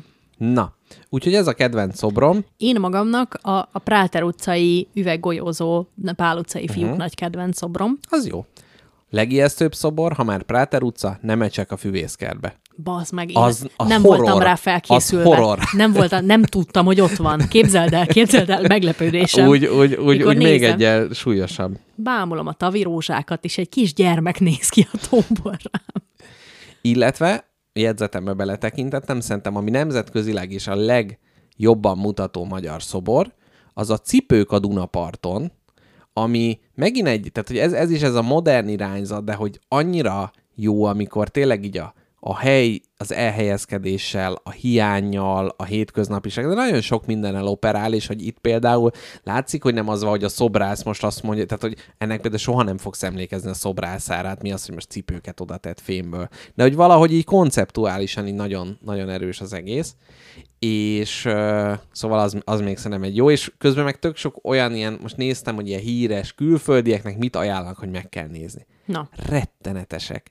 A rendőr a Váci utcán, és egy ilyen hasas fickót így áll. Semmi értelme. Akkor a kis király lány, aki ül a kettes villamos mellett a korláton, és egy ilyen, ilyen udvari bolond sapkája de van. ezt most kitaláltad? Nem, ezek, lé- eze- ezek a mindenképp, Budapesten jársz, ezeket mindenképp nézd meg jellegű. Most persze ott van a Hősök tere, most az egy más, tehát az ilyen tér szempontjából azért így izgalmas, meg jaj, Istenem, még voltak ilyenek. Na mindegy. Még egy budapesti dologra fölhívnám a figyelmedet, és erről át fogok kötni egy kérdésre. Budapesti szobrászat elhelyezés ügyileg. Jöhet. Ugyanis a Moszkva téren, amikor felújították, akkor hát mivel Kolotkó Mihály és a miniszobrok korszakát éljük, úgy gondolták, hogy ők is, jaj, de kacagtatóan megjelenünk azzal, hogy itt is lesznek ilyen kis miniszobrok, és hogy a kis ilyen kő peremen ilyen bronz csigák mászkálnak. Jaj, de aranyos gyerekek szájukba veszik minden. De ha jobban megnézed, ezek a csigák úgy vannak elhelyezve, hogy ne lehessen gördeszkázni. Tehát az, hogy a szobor már is egy praktikus ö, szerepet játszik, és a kérdésem már is a következő. Milyen szobrok lehetnének még Budapesten, melyek hasznosítják magukat, nem csak állnak, és zabot hegyeznek. Nagyon jó. Na, szeretném indítványozni, hogy turisták által gyakran használt kerületekben, uh-huh. ahol nagyon nehéz taxit fogni, mert folyamatosan uh-huh. sietnek az emberek, nem lehet elég gyorsan kitenni hüvelykújadat, ezért az utak mentén, a nagy szórakozó helyek mellett legyen alapból, bronzból egy stoppoló alak. Jaj, de szép, hogy már inti le, és akkor Így mindig van. mondvá, hogy úgy is valakinek Úgy is majd ott kell. lesz valaki, uh-huh. úgy is szükség van egy előre stoppoló embernél. Akkor kell És a... az lenne a felirat, hogy én majd megyek a következővel, vagy valami, tehát hogy így már, már így kommunikáció. Jó. akkor kell a szórakozó helyeknél, ö, szórakozó helyeknél, ahol hosszú szokott lenni a sor, ott is kell egy alak, ami alapból már három ujját felmutatja, és a szájával a sör szót formálja. Te most gondolj, be, hogy oda egy szobrot leállítasz, és sze- szegény pultos bele kell legyen végtelen hurokba, hogy folyamatosan csapó, és már mondja, hogy záróra, utolsó kör, gyerekek, sör. Sör! Nyújtja fel három ujját a bronz szobor. Agam. Na, mit lehetne még? Hm. Nagyon-nagyon jó. Nagyon-nagyon jó kérdés. Én tudom. Már eleve a dohánybolt előtt egy Audiról készült vészvillogózó szobor azért, hogy ne tudjon odaállni az Audi vészvillogózni. Nagyon jó, nagyon jó. Én azt is indítványozom, hogy a város különböző területein egy megfelelő színűre festett, mészkőből kifarakott ágyat helyezzünk oda, uh-huh. ahova a a, a, a, az éppen a városban császkáló, de már szüleinek azt hazudó fiatalember, hogy otthon vagyok ágyban, uh-huh. le tudjon feküdni egy selfie erejére. Aha, egy taxatíve igaz, igazságot mond, azt Egy mondja, itt alibi. vagyok az ágyban. egy alibi ágyat uh-huh. azoknak, akik szüleiket meg akarják téveszteni. Illetve, hmm, nagyon elfoglalt embereknek is kéne, nagyon elfoglalt embereknek is kéne olyan, hogy, hogy hívnak téged valahova, és azt mondod, hogy nem érsz rá, mert nagyon sok dolgod van, uh-huh. tehát akkor ha azt mondják, hogy jó, akkor küldj erről egy fotót, akkor kéne egy olyan szoborcsoport, amiben te, mint tevékeny ember részt veszel, és hogy igen, valóban gödrötás hat másik férfival a Mr. Jackpot, tehát szerintem kéne egy ilyen gödörásos, elfoglalt vagyok uh-huh. alibi kép is. Vagy hát ugye a belvárosban Fo- egy szobor. a Liszt Ferenc teret idéző, ilyen nem tudom, bőröngyét húzó ember, és itt is, drágám, repülök Dubajba, hogy megbeszéltük, aztán közben meg ugye megy be. A Covid alatt ugye a fő probléma, hát sok más mellett ugye a távolságtartás volt. Milyen szép lenne, hogyha az ilyen sorban állós helyeken két emberenként beraknának egy szobrot, így nem is tudná közelebb állni a másikhoz, és köztetek egy tetszető sorban álló szobor lenne. Nagyon jó. Mi, mi az, ami két méteres, és tudnánk róla egy két méteres szobrot Bud készíteni? Spencer. Bár nem úgy, hogy lefekszik, hanem hogy pont, hogy mintha állna köztetek egy másik ember, és akkor azt kiblokkolja. De akkor kettő kell, hogy a két métert. Jó, akkor kettő, és akkor ezek lehetnének ilyen híres alakok. Most vagy az van, hogy a hősök terén lebontjuk, és akkor ott Mária Terézia ott áll előtted, meg nem tudom. Vagy hát ugye ilyen orvosi alakok, hogy ezzel tisztelegjünk, és akkor ott Nagyon jó. Nagyon jó. Semmelweis, Nagyon jó. Karikó Katalin. Tökéletes. Tökéletes. Vált válnak vetve, mérik a két métert. Nagyon jó. Na, úgyhogy ennyi, ennyit, a, ennyit a hasznos szobrokról. Hm. Na, Kápi, a két nagy szobor, a két nagy szobrodat állítsuk föl. Nekem van olyan a legnagyobb szobortól a legkisebbig, van egy, egy, egy gyönyörű ív, amit majd szeretnék kihúzni. Mondd el most. Mondjam Mondd el el most? most, mert én a, szerintem én a legnagyobb szoborral készülök. Na jó, A- biztos nem a legnagyobb. Biztos van Biztos, nagyobb. hogy nem a legnagyobb. Nem. Na jó, akkor ezt elmondom. Pisilő kisfiú töltöztetik. Nem, ezt nem most...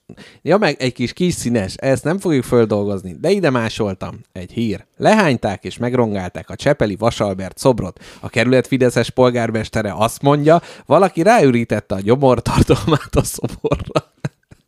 Tehát azért a vélemény nyilvánításnak, tehát hogy most bárki gondoljon akármit, tehát szerintem egyel bátrabb lehányni Vasalbert szobrát, mint piros festékkel. Meg ugye, amikor gonoszok Vörös Sándornak a szobrát kirúzsozták, és nem azért, hogy vörös legyen, hanem ez egyfajta buzizás volt, ugye? A nép egyszerű. Egyszerű módján. Egyszerű módján. De ez már csak azért érdekes, már még visszatérjek a Vasalbertesre, mert hogy nagyon kíváncsi vagyok erre a felkészülési folyamatra, ami emögött rejlett. Tehát már Jó, egész bekajál. nap alapból McDonald's-ot zabált, és tolt rá tejet és szilvalekvárt és szódát, és Na, mi, az mit? a, mi az a gyógynő? Tudom, ricinus olajat. Az a hányat? az, az, mint a szar. Papsajt? Nem, ricinus lesz az. Papszer. Az Van. ricinus lesz. Na hát ilyen, ilyen elegyet elhelyezett gyomrában, és utána rohant a Vasalbert szoborhoz, ahogy A jó lába bírta. időzítés. De eleve vagy az van, hogy mennyit tébláboltad, hogy nem jön. Igen, fejen állt, ugrált. Ivott egy, már! egy liter tejet. Na, Aztán utána kínjában nagyon-nagyon berugott, és akkor jött az ihlet. Na, az átkötések nagymestere mondanám, hogy a következő szobrokat nagyon nehéz lehányni, ugyanis nagyon nagyok. Na, Na, van az a gólem, ami az ősi, valamelyik ősi birodalomban valami hatalmas, hatalmas, felfoghatatlanul nagy szobor volt. Rodoszi óriás. Ebbe re- számos tévedés van. A gólem, Nem gólem. a gólem az a zsidó kultúrának, a prágai ágának a része, nem szobor. A rodoszi kolosszus volt az Így van. ókori világ egyik nagy szobra, de nem az, az elpusztult szobrok közül nem is a legnagyobb volt. Micsoda? Másrészt a mostaniakhoz képest gyakorlatilag egy kinevetni való méretű volt. Ja. Tehát gyakorlatilag egy kis törpe méretű ember épp, hogy behúzott nyakkal át tudott menni. Nem, mit tudom én, 50 méter magas volt, de hát az manapság az ugye semmi. Na, nézzük meg, azt mondja, egyébként hülyeséget mondtam, Biztos de nagyon mindegy. még. Nem, kicsi volt. Aj, de miért nem írtam föl? A Na, kolosszus névben ugye benne van ez. jó, de az, az csak, kicsike de az csak picike. Egy ilyen Kicsike. Csak ott átsorogni szeretne, meghívni, levesezni a kis barátait. Na, azt mondja, a legnagyobb, most, tehát, hogy nem a legnagyobb tömegek le, legkisebbik, hanem a nagyokba mászunk fölfele. A szabadságszobor, melyről káposztalepke elméletileg fog majd dolgokat mondani, Így van. 93 méter magas, tehát a rodoszi kolosszus a hónaljáig se ért volna. Aztán ezután egyel nagyobb a 106 méteres indiai síva szobor. Tényleg. Ezt te tudtad? Igen. Na jó, szépen kivágtad magadat ezzel a tetszetős hazugsággal. És ugye nem is tudod ellenőrizni. Igen. Aztán ennél szintén nagyobb, ez már Kínába található, 128 méteres Buddha szobor, uh-huh. tehát már ugye vallási dolgok, na de itt. És a legnagyobb az nem a Rio de Janeiro Jesus.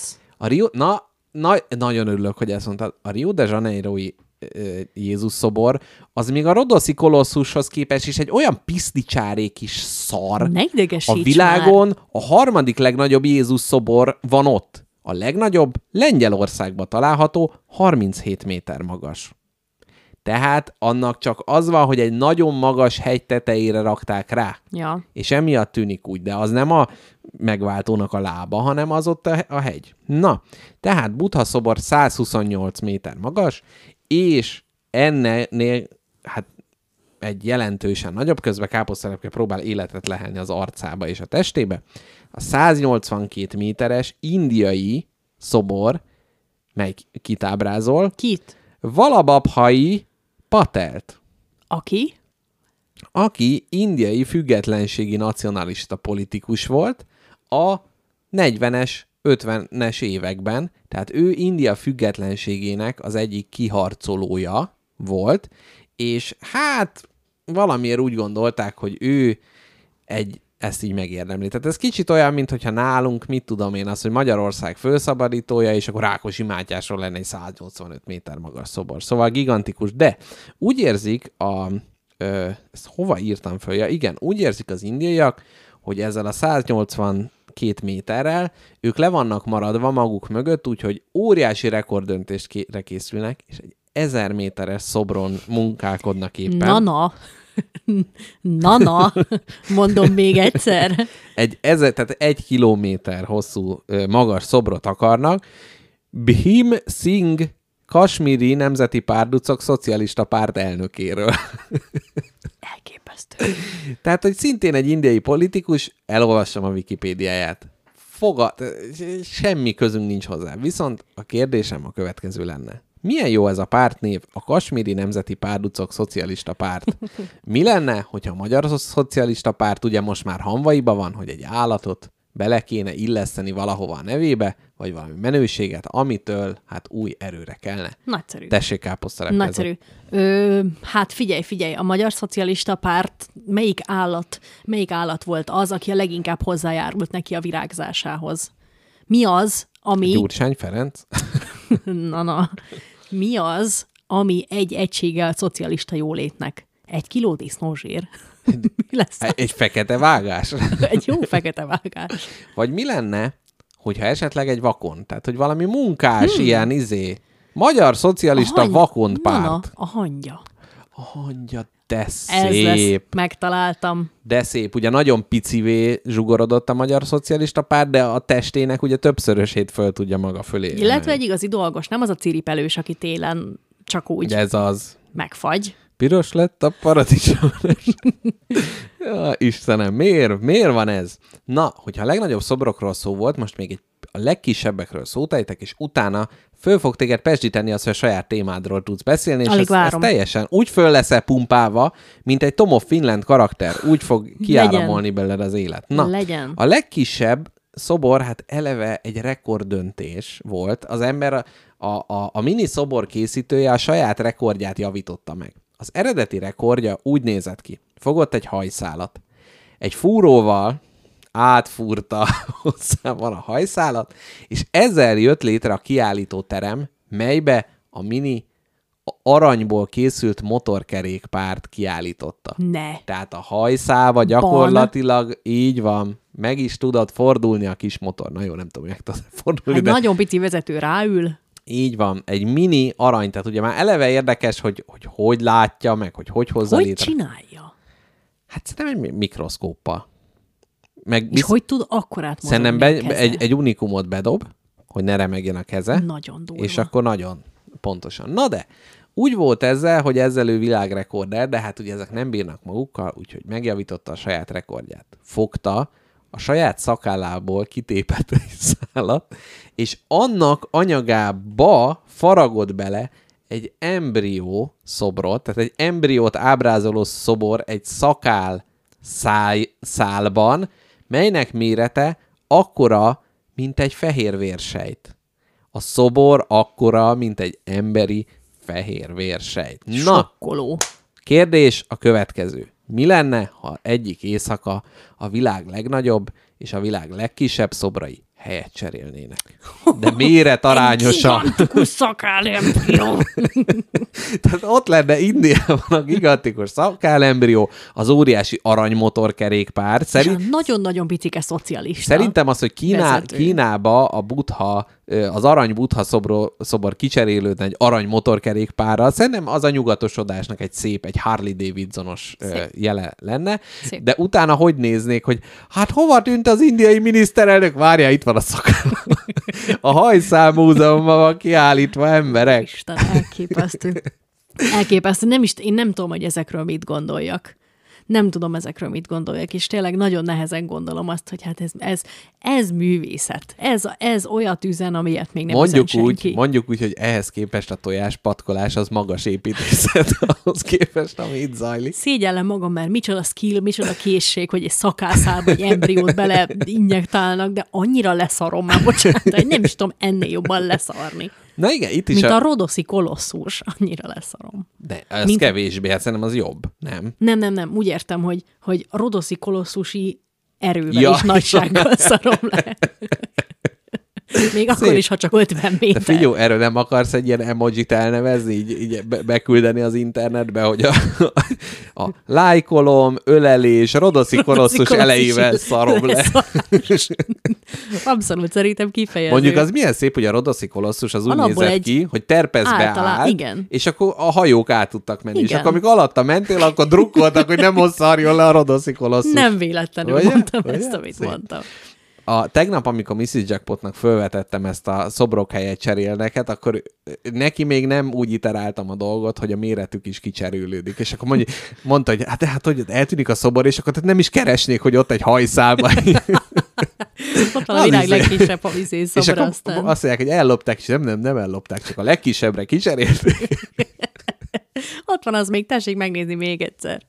Na, kápikám, Jöjjön Mondjad. a szabadság. Én, én Ne, ne mondjam, ne mondassam el veled, hogy ha neked lenne szobrod, az hol lenne és milyen lenne? elmondathatod. Mondd el. Most. Ö, Budapesten legyen, uh-huh. mindenképp, hiszen itt születtem, itt élek, és itt is fogok meghalni. Uh-huh. Nem biztos. Öm, hát valószínűleg egy olyan, olyan helyen, a, a, amerre járatot. Tehát ahol amúgy is láttak, és akkor utána egy a szobor változatom Jó. élne tovább. Tehát úgy, mintha lefotóztak volna, úgy sétáltadban. Hmm, hát azért egy kicsit, kicsit, hogy mondjuk, Az hogy piedesztára emelném magam, azért nehogy már izé... Az menő lenne, a 24 órásnak lenne egy szobra annál a padnál.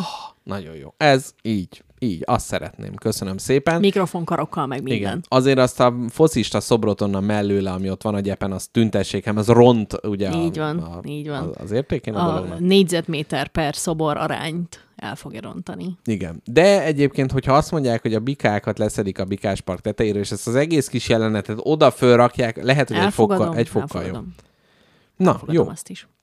Na, Lady of Liberty, vagy Lady Liberty, vagy hogy hívják, szabadság, szoborasszony. De ennek nem olyan férfias a feje? Nagyon jó, hogy ezt mondod, Hát, ugyanis látod. erre is hoztam teóriát. Na. Hogy lehet, hogy a Lady Liberty mégiscsak fiú. Uh-huh. És képzeld, lehet. Uh-huh. Megvan ennek a magyarázata. Arra kérnélek téged, hogy kapj elő egy... Hey! na, na, na, na, Igen. kapd elő azt alap... Jaj, Mária. Igen. Így is fáradt vagyok, ne csináld ezt velem. Arra Jaj, alap... fizikai munka rögtön elfárad, ajaj. Na nem igen. szerintem amúgy úgy kell bennem a betegség. Fú, de jó, hát akkor takarodj Sok, innen. sokkal jobb, sokkal jobb. És gondolom nem nyugtatlak meg, ha azt mondom, hogy pár napja korósokkal találkoztam. Hmm, ilyen kedves, jó van. Na, akkor utána elégetem azt a mikrofon. Na, Na, hát ugye ez, ez, ez az a szobor, amit szerintem az ember a legtöbbet látott a világon. A szabadságszobor. Uh-huh. Van-e olyan szobor, ami ennyire híres, ennyire a ikonikus? Dávid szobor, szerintem az, az ennyire híres. Amúgy tényleg. A da- szabadságszobor vagy a Dávid szobor a kettő olyan, ami, amire azt mondanám, hogy minden ember fogja tudni, hogy az mi. Itt van előttem a szabadságszobornak a képe. Uh-huh. Arra kérnélek téged, aki valószínűleg 77 milliárdszor látta már ezt a szobrot, uh-huh. hogy a létező legakkurátusabban rajzold le. Nagyon jó. Inkább ceruzára cseréltem Mindenképp. a szerszámomat. A rajzolásodat kérlek narráld. Mit rajzolsz? Miért a, nem, rajzolsz? nem, nem tudok egyszer a mikrofonba beszélni, De- úgyhogy rajzolok, neked kell narálni. Jó, Ja, vagy, vagy, de így, így nagyon... Nem, így nem. Így De, nem na várj, de, de, de, de, irányíts meg azt a, az arcodhoz, azt a mikrofon, mert szeretném hallani. Gyönyörű. Így. Gyönyörű. Na. Azt mondja, hogy... Nagyon. Szóval először is, hát az is stilizálni fogok. Tehát itt az arca. Így itt van. Uh-huh. A fején van egy ilyen kis pánt, gyakorlatilag, mintha teniszezésbe jött, és azon vannak ilyen kis csíkok. Uh-huh. Itt lehet kinézni a turistáknak. Körbe vannak ilyen ö, gyakorlatilag tüsihaj, tehát ilyen narutós jelleggel, vagy hát nem tudom. Ez nagyon narutósan néz ki eddig. Így van. Hány darab? Ö, 51. Hét. A hét Jó. kontinens szimbolizálván. Uh, Jó, hogy nem a hét vezért. Az, egy kicsit ilyen flagmáló arca van, tehát uh-huh. így néz, uh-huh, és így hm, é- érzelemmentesen tekint. Na, eddig gyakorlatilag ugyanaz. Jó. Gyakorlatilag itt jön a kis peler, pelerinje, ruhája, itt, itt a már... Ja, várja, e- most az, hogy melyik kezét tartja föl, azt most... De, vár, de elrontottam már jobb kezét. De mindegy, most, most tükrözve látjuk. Itt tart egy ö, gyakorlatilag egy VHS kazetta szerű ilyen táblát. Ez, ezen van, erre van ugye az angol, ahogy mondja, who is naughty or nice, ez van ráírva, ugye ahogy a Mikulás bácsi. És ez pedig ezt a kezét fölemeli, itt, itt a ruhája így, így, így kicsit így, így le, lelóg, itt már csak a csuklója látszik, és ebbe van a fákja. Nagyon jó. Így, és itt, hát ez ilyen láng, ilyen bronz lángnyelvek. Egyébként a francia állam adományozta az Egyesült Államoknak. És egyébként az egész bronzból van. Több, hát persze, mi? Hát csak kihangsúlyoztat, hogy bronz. Hát a bronz láng, hát hogy me- a láng az lehetne azért más is. Jó, ruhája így lefele omlik, uh-huh.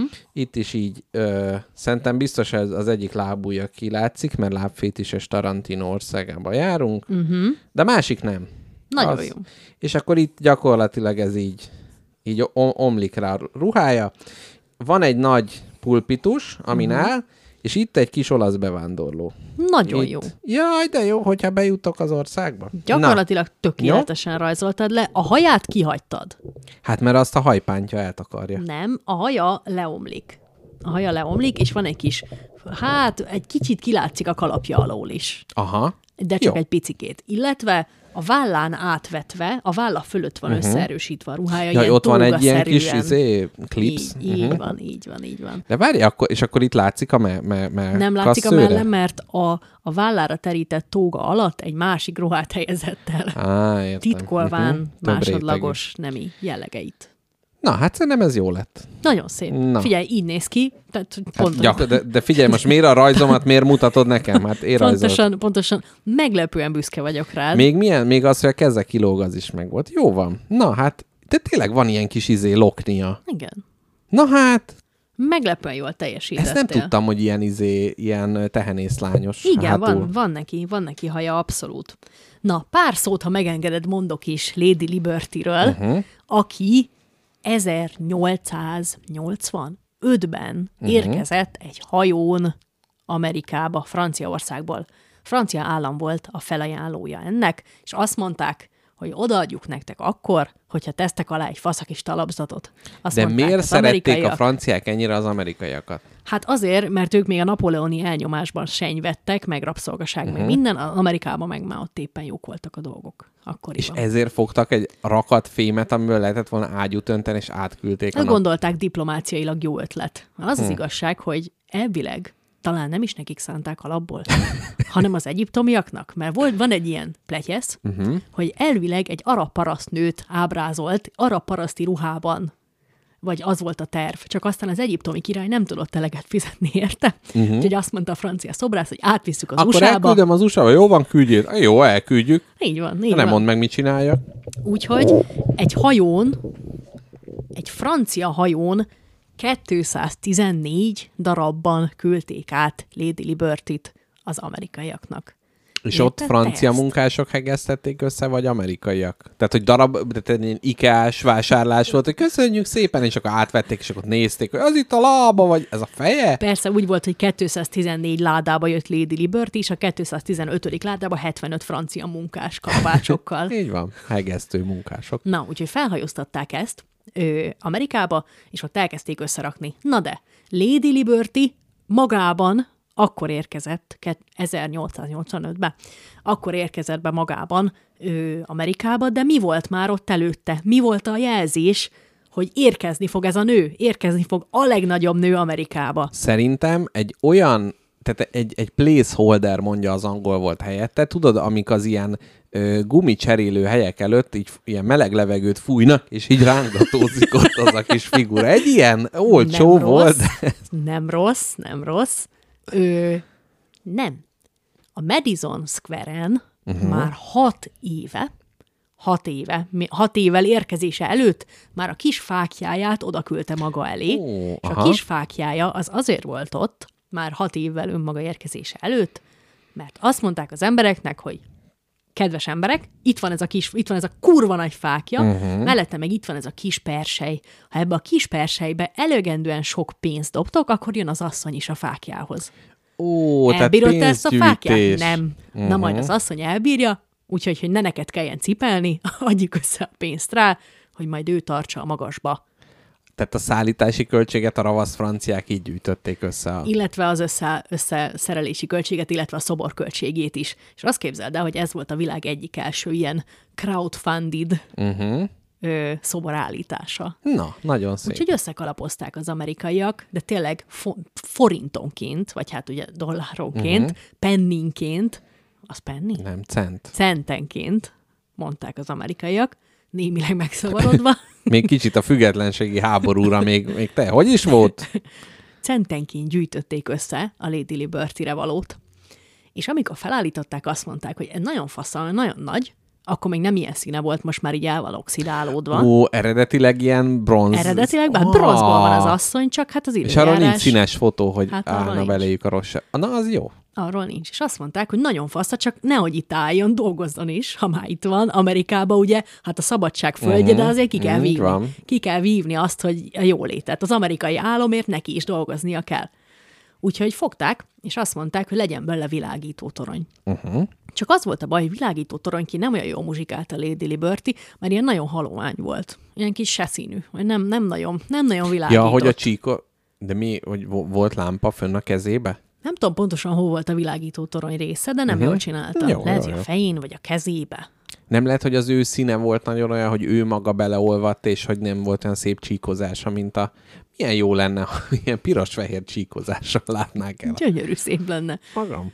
És akkor azt mondták, hogy hát világító toronynak nem jó, de már megcsináltuk, és ez egy jó nagy beruházás volt, akkor kéret, kéretik ötletelni arról, hogy hogy lehetne világító toronyként hatékonyabban ő.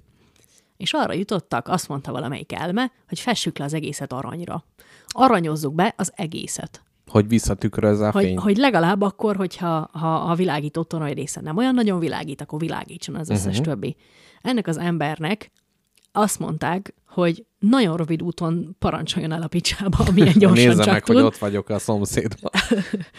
hogy ö, kéretik kisétálni innen, és soha vissza nem nézni.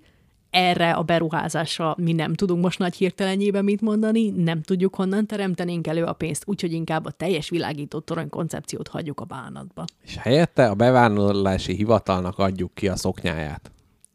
Nem, nem az, de nem az van, hogy ott állnak itt sorba, várjál, milyen Eli szigete, vagy milyennek a neve? Ellis Island. Nem? De csak most lefordítottam. Igen. Jó. Na. És, és még az az érdekes, hogy a francia ember, aki ezt csinálta, uh-huh. ki, ott piszkálták őt, hogy hát kiről formázta ezt. Kiről formázta? Ki ez a nő? Mondták neki. Igen, ez, ez, nagyon, ez nagyon gyakran kérdés, hogy ugye ki, ki az ihlető, hogy akkor a Mona Lisa az, az Da Vinci önmaga női ruhába, vagy hogy egy, egy nem tudom én milyen nemes nőről mintázta. Meg a izénél is van a Magyar Szabadságszobor, hogy ugye ott is, hogy kiről van mintázva. Nagy kérdés. És azt mondta, azt mondta az ember, hogy hát hagyjatok már, mit tudom én, anyámról. Vagy, Tiedről. javított, javított a ti anyátok. Így van, így van. És, és végül is valaki azt mondta, hogy megnézték ennek a szobrásznak az anyját, hát sepet, egyetlen, egyáltalán nem úgy nézett ki, mint a szabadságszobor, viszont megnézték a bátyját. Uh-huh. A bátyáról azt kell tudni, hogy ő évekig volt egy ö, mentális problémái miatt kórházban, uh-huh. és hát a szobrász nagyon gyakran látogatta őt, gyakran órákig ott ülve vele, és hát ez milyen nagyszerű lehetőséget ad egy alkotó Hogy embernek, belevésődjön az elméjébe, hogy hogy nézett ki. hogy minden egyes cen- négyzetcentiét az arcának lemodellezze. Miért vettél elő egy ezrest? Kiről van mintázva ez a... Mátyás király található az ezer forintoson, és a feje egy kicsit úgy néz ki, mint Orbán Viktor. Na, köszönöm szépen. Csak hát lehet, hogy ő is sokat ült a hivatalba, ott ugye ki van függesztve miért ki. néz ki mint Orbán Viktor? Ez a nagy kérdés. Hát, ide tegyem, hogy a fő, Bosszantó. főnöknél, főnökről mi a véleményünk, ugye? Jó? Egyesek szerint jó? Hát valamit jól csinál nagyon, de másokat nagyon nem. Hát mit? Hát ezt, azt. Ez, ugye? Hogy tegyük is hozzá, hogy mit? Úristen, de ez, ez, ez sokkolóan úgy néz ki, mint Viktor. Hát ez az. Most vegyen elő mindenki egy ezrest is nézze meg, és ámuljon, bámuljon. Így is van. Hát így, így mintáznak az ember. Egyébként azt hiszem pont a, a, a művész, aki ugye a forintokat tervezte, ott volt az, hogy a nem, tehát a különböző valamelyiket egy ismerőséről, és akkor megvan, hogy ki a Károly Robert, meg mit tudom én. Ez Károly Robert már így, az már 200-ason volt, az már nincs. Az már nagyon rég nincsen. Az már múlté. Az nem, nem Károly Robert, László volt. Valami László. Szerintem Kár- Mátyás testvére László. Mátyás, az, az. Pont az volt. Na, volt az? szerintem ebből, nem, nem, ebből nagyon Károly gyorsan, Robert volt az, de ki gyorsan- volt a László? Milyen pénz Mondjuk van? végig a, a Mondjuk végig, mert mondjuk végig. 20 ezer forint, Deák Ferenc. Deák Ferenc, így van. Azt mondja, 10 ezer Szent István. Igen. Szent István, és a rajztanárom a gimnáziumban elmondta, hogy mekkora nemzetgyalázás ez, mert Szent István nem a Szent Koronába látható, hanem egy másik korona van a fején, most nincs egy tízezresem, hogy megmutassam, mely az ő temetési koronája. Jó. És ezzel, a, gyakorlatilag ezért tartunk itt, a nemzet halált már, meg vizionáltuk. Így van. Tízezresen. 5000-es Széchenyi, Széchenyi. 2000-es 6000-es. Betlen Gábor. Betlen Gábor, hátlapon Betlen Gábor a tudósai közt, Igen. akkor ezres Ezresen Mátyás Orbán király, Viktor. így van, 500-as 500-as Rákóczi Ferenc. a második, És a 200-ason Károly Robert. Károly Robert, igen. Úgy Na. megvan az az arc. Jobban, sokkal jobban, mint mondjuk Széchenyi az 5000-esen. Hmm. Ez sokat elmond róla. Igen. Anyagi helyzetemről árulkodik. Káposztelepke még egy kis gazdaságot föntart, ahol a papír 200-asoknak. Mondjuk úgy, hogy aranyat érnek. Ja, Istenem. Na, tehát, hogy kiről mintázta a Lady Liberty, tették fel a kérdést. És az, az a válasz, hogy hát, azt mondta, hogy a családjáról, de hát valószínűleg a bátyáról. De tudja a fene. Hmm. Úgyhogy azért van kicsit olyan férfias arca neki. Uh-huh, uh-huh. De nem tudni, igazából szerintem annyira ilyen general arca van, hogy, vagy ilyen generic arca, vagy mit tudom, hogy Egy bárki. ilyen generálisról Egy generális egy arcú általános. Igen. Egyébként szerintem az nem baj, hogyha kicsit androgyn. Tehát, hogy Miért a, is lenne a, baj? a szabadság szerintem az ott nincs pöpös, Így ott van. nincs puncus. Így Jézus, Miért Én nem Há- tudom. Hál' Istennek én vágok, Én nem tudom. nézd meg, hány percnél tartunk ezt. És ott megerősíted, és egy fanfárt raksz mögé és elé. Nincs pepes. Te mondd ki a második részét. Na, menjünk tovább. Mi a másik nagy témát, Kápi? Nem, mert még van befejező témám. Ja? Uh-huh. Mi köze a szabadkőműveseknek a Lady Libertyhez? Kérdezhetnéd. Válaszom, minden. Mind, na, ezt Konkrétan akartam ők mondani. rakták le az alapkövet. és ö, a kis fákja is valamilyen megvilágosodás fákjája, ami nekik is nagy jelük. Mit tudom én, beszőtte a történelem Hát hát figyelj, összes nagy alakját. De amikor a dolláron mozgalom. még mindig néz a piramisról a szem, hát Így van. Na, De hát mert ezek az alapító atyák köz, hát mondjuk úgy, hogy nem vetették meg a Abszolút. szabad kőműveskedést. a második nagy témám, a kedvenc témám, jaj, de szeretem ezt. Nagyon remélem, hogy te is áhítattal fogadtad a Focus Plus-ban és az Aktívban és a Magellánban azokat a híreket, hogy már megint könnyezik valamelyik Mária szobor. Ó, aha. A Medjugorjai könnyező Mária, meg Igen. a Guadalupei könnyező szűz. Igen. Írd és mond, imádtam ezeket a híreket. Én azért tudom, szerintem ezekkel már foglalkoztunk, és én nem bánom az ismétlést, nem lehet elégszer megbeszélni. Talán már volt a könny, könnyeknél szó talán, vagy izzadás, de mindegy, nézzük meg. Guadalupe. Hol van Guadalupe? Jut eszembe. Jó kérdés, magam sem tudom. Jártunk-e már ott a zenei ABC-be, vagy csak fogunk? Még nem. Szerintem csak fogunk. Csak fogunk, de jövőre lehetne egy Guadalupei könnyező szent spagetti út. Ja, Arra oda kéne elutazunk? kalapozni, igen. Jó, hát figyelj, én mondtam, már mondtam azt is, hogy menjünk, Isztambulba. nem Isztambul, mi, milyen teaházba voltunk, nem ki- Tajikisztán. Tajik, Tajik teaház, hogy, hogy menjünk Tajikisztánba. Én azóta megnéztem, és konkrétan az afgán légtéren kéne átrepülni. Ami... Nem. Tehát ott egy kicsit én is megremegtem. Na, szóval Guadalupei könnyező szentek. Na, hát hogy van, a, hogy van az egyház ezekkel a könnyező Jól szent van, köszöni dolgokkal? szépen, megvan. Hát nincs olyan nagyon jól. Azt mondja, hogy ez kamu, átverés, hoax, viszont kettő van, kettő van, amire még így az, az egyház is azt mondja, hogy hát mégiscsak lehet, hogy ebben van. Ha valami szent, ha valami, ha valami szent, ha valami... Akkor ez az. Akkor ez az. Uh-huh. És az egyik az a szirakúzai, szirakúz, uh-huh. szirakrúz, szir, szir, Szirakúz, ez, szikra, ez Szicil, rúzs. Szicíliában van, és amikor a francia házaspárral töltöttük el a vacsoránkat Mrs. Jackpot-tel, akkor mondták, Szirakúz! Azaz, Így arról van. van. szó. Na, ottan van egy ilyen, ö, ottan van egy ilyen Mária szobor, és, és az szokott így, hát így viszonylag sokat könnyezni, illetve a Japánban lévő Akirai könnyező Szent Mária, oh. Lady of Akira. Azt a És mindenit. képzeld el, ő televízióban is tudom könnyezni, nem csak kettő darab hívő regasszony Te, jelenlétében. ez az Akira, ez nem valami rossz magyar ilyen mm, oszjánszerű anime is lehet. Nem, nem arra gondolsz. Akira. Ez olyan, mintha valamilyen zenekar lenne. nem, ilyen. a pan, nem a panterára gondolsz. hát ezen a vonalon. De Na, úgy lehet, hogy ez is Akira, az. az nagyon jó. Na, és hát igen, ez az érdekesség, hogy erre azt mondja az egyház, hogy jó, szerintem amúgy én nem hiszek az ilyenekbe, de hogyha muszáj, akkor azt mondom, hogy jó, ezek akkor És könyvek. ezt a kettőt elfogadják? Nem fogadják el, hanem azt mondják, De ha hogy kell azt választani mondják- kettőt, akkor- Elgondolkodunk ezen még. Uh-huh. Lehet, hogy itt van egy kis anyagi érdekeltségük a szirakúzai pénzszedésben. Meg a... Természetesen ö, viszonylag kevés ö, Na, elmondom, elmondom neked a könnyező szobroknak a történetét. Na végre. Némely szobrok, ezek általában mind szent szobrok, némely sz- szobrok ö, sima könnyeket könnyeznek, némelyekből olaj folyik, Uh-huh. egy, egy, egy zsíros homlokú szent, illetve vannak a vért könnyező szentek, Hát az a az a legjobb. next level, de érdekes módon a televízió elterjedésével jelentek meg a vért könnyező szentek, ugye, mert azért nem Ez volt... jobb, a színes sokkal jobban jobban mutat. Igen, Sokkal most jobban. könnyed, könnyező. Persze, hát hát most nem is látszik. Vizes. Még megnyalták, sós volt? Honnan tudták? És amivel én érkeztem neked, az rengeteg olyan incidens, amikor... Akela. Akela. Akela. Na, köszönöm szépen. Igen. Tényleg. És a panterára gondoltam, hanem az akelára. Amivel én neked érkeztem, azok olyan esetek, amikor a könnyező szobrokra rábizonyították, hogy ez kamu. Uh-huh. Úgyhogy ebből hoztam neked rengeteget. Pió atya is képviselteti magát Ah, ebben. Szép, szép. Na, az történt, hogy volt egy, volt egy olyan esemény, amikor ö, Messinában, Szicíliában uh-huh. Pió atya szobra elkezdett De ez a Szicília, ez ilyen könnyező szobor Abszolút. centrum. Uh-huh. Abszolút. Na, akkor legközelebb majd úgy nézem.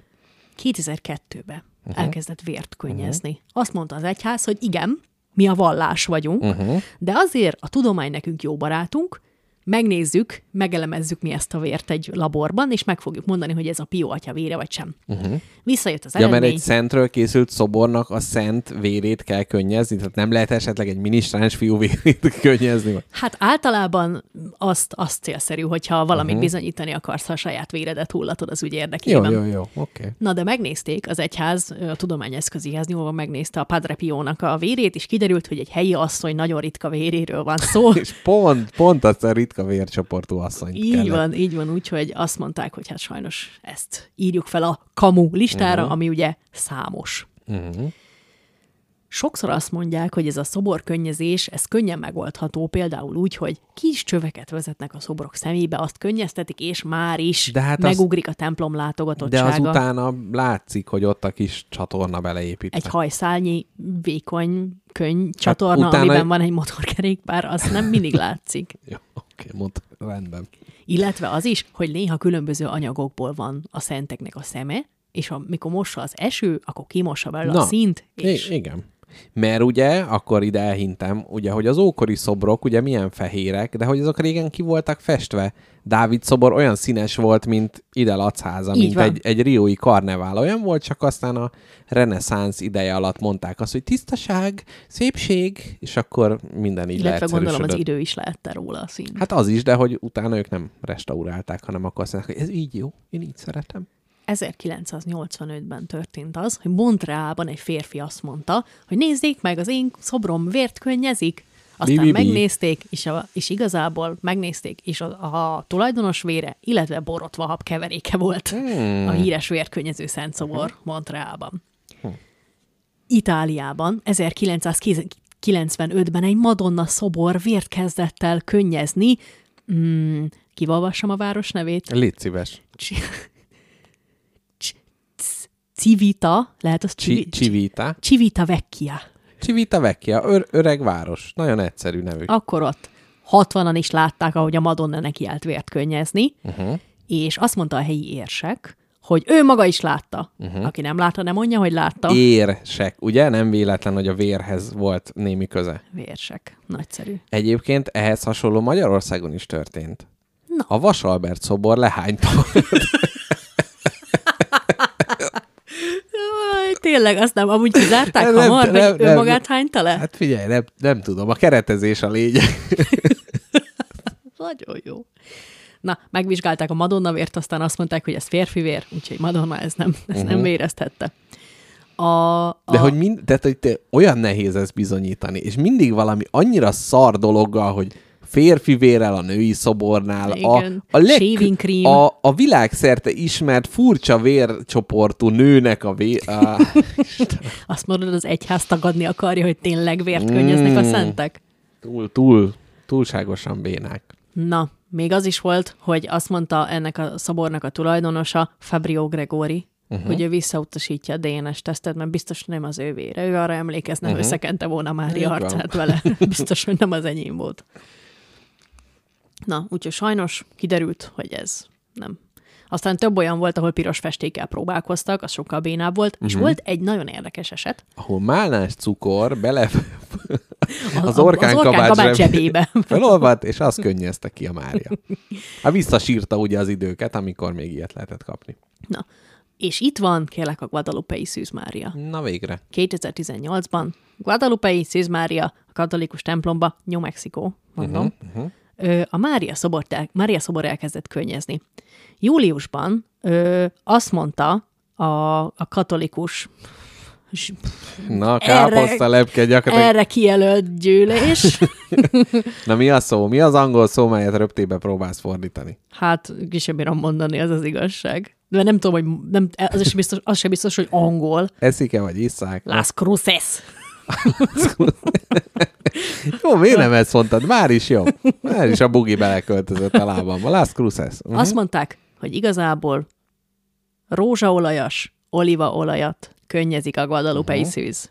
Hm. Úgyhogy valószínűleg az se. Azt hittem, hogy valami mexikói, hogy egy ánizsolajas, olívaolajas, kis Csiliolajas. citrus. Igen. Csiliolajas, lájmos, korianderes. Emlékszel arra a spagetti epizódra, amikor a Amerikába a Szent a zsebéből hozott át egy chili con carne receptet? Persze, hogy Csak emlékszem. mondanám, hogy hát Persze, így, hogy emlékszem. magunkat dicsérjük. Na, Na, úgyhogy ennyit a Guadalupe szűzről, és volt még egy, ami tényleg azt hiszem, az viszonylag, viszonylag sokáig tartotta magát a nagy rejtélyek uh-huh. listáján, hogy találtak egy, egy olyan szobrot, ami szintén piros színűt könnyezett, és megvizsgálták nem vér. Megnézték nem piros festék, és nézték, hogy mi a bánat lehet. És kiderült, hogy valami olyan baktérium, ami találkozott a vízzel, meg a szobor anyagával, és pirosra színezte Hm. azt. Szép. tök jó. Ez van a legközelebb a csodához. Na, úgyhogy ennyi. Ö, imádom a, imádom a könnyezőszentes, és tudom, hogy ez a legolcsóbb trükk a, a könyvben, hogy, hogy, hogy hogy vonz turisták 10 millióit a sz- szaros béna kis városodba. De hogy olyan jó lenne, nem tudom, a Móricz mellett laksz, ott ugye Szent Imre hercegnek a szobrot, hogy ő is ugye elkezdhette, nem tudom, elkezdene folyni az orra. Vagy jön a tél. Nagyon Valami. jó. És már Elkezdenek is. tüsszögni. Hát ugye Szent Imre, tehát már is ugye. Képzeld el, arra jutottam mostanában, viszonylag sok médiát fogyasztva, hogy az amerikaiak is meg elkezdték hallgatni a spagetti lakóautót. Na, végre. Mert, mert különböző videó megosztó portálokon egyre több videó jelenik meg olyan kérdésekre válaszoló fiatalokkal, ö, amik te- teljes mértékben spagetti lakóautóba feltett és megválaszolt kérdések. Például most ezt a trendet kapták fel a Mhm. leginkább, hogy ha öt ujjadból mindaz, tehát mindaz öt ujjadból más folyadék folyhatna, mit választanál? Hát egy, ez gyakorlatilag. Tehát nem, Ez az nem kéne jogdíjat követelnünk Egyértelmű. valahogy? Válaszold meg a tiédet, én kíváncsi vagyok. Amúgy nagyon jó megoldások születtek. Az egyik az gázolaj, az ára Jó, miatt. Egyértelmű. Én biztos, hogy büdösítse. Biztos, Hát hogy de nem. milyen gazdag lennél? De figyelj, nem, nem minden a pénz, hát azt meg lehet a többi, most hogyha figyelj, gin jön az egyik ujjamból, a másikból tonik, hát már azzal is, hogy meggazdagodnék. Ahogy igen. Ugye? Igen, nagyon jó igen. gin. Whisky kóla. Igen, és akkor hogy melyik, ami a középsúly az olyannak kell lenni, ami önmagába is jó, Igen. pálinka, vagy így nem van, tudom, így van. kávé, Kávé? gin tonic, Igen. mm, hú, de nagy mate, Mate? Nagyon jó. és az utolsóból mondjuk folyékony arany. Nem. Páclé. A tökéletes grillpác. Igen. Vagy Alaplé. Nem, alaplé. Igen, nagyon jó. Ugye? Egy jó marhahús Egy alaplé. jó szaftos marha. nagyon jó. És a te öt ujjadból mi jönne? Gázolaj. Az olaj? Mind az ötből. Víz. Víz. Nekem muszáj, tudod? Hát én akkora vízszorongó vagyok. Uh-huh. Én komolyan mag nagyon keveset ittam, és tényleg éreztem, hogy rosszul vagyok. És akkor majd így fenyíted így a gyerekeidet, hogy mi az ujjamból szopjam ki?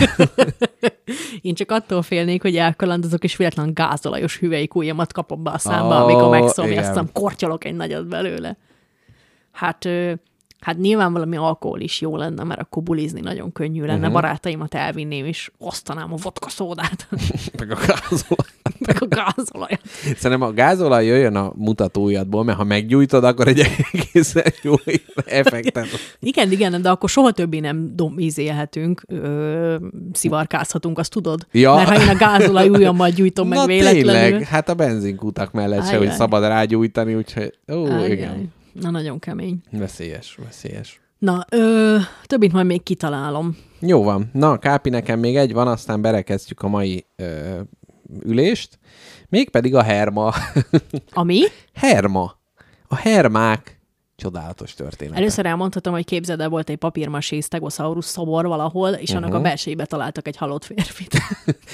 Egyébként ez pont ugyanez a téma lesz a Herma. Mit csinált? Belebújt, és Be, elvileg belejtette a mobiltelefonját, bár nem tudom, hol talált nyílást a Stegosauruson, és nem Hát is ugye- akarom megkérdezni hát ugye a Ace Ventura kettőből tudjuk, a hogy kloákáján. kloakáján. Na, Na, úgyhogy belemászott a telefonja után, és akkor nem bírt már kimászni, mert nem találta a kijáratot, és ott vesztette életét egy Stegosaurusban. Igen, de vannak ilyenek, amikor nem tudom, má- már hogy nem pont ugyanez, de hogy amikor így röngen felvétel a szerzetesről készült szoborról, aztán kiderül, hogy közben ott meditál 5000 Bezony. év a szerzetes és minden ilyesmi. Ezt is imádtam. Azon is gondolkodtam egyébként, de erre szerintem most ne adjunk választ, csak az elméletileg milyen szép, hogyha egy napra egy budapesti szoborba bele kéne költözöd, akkor melyiket választanád, hogy nem tudom.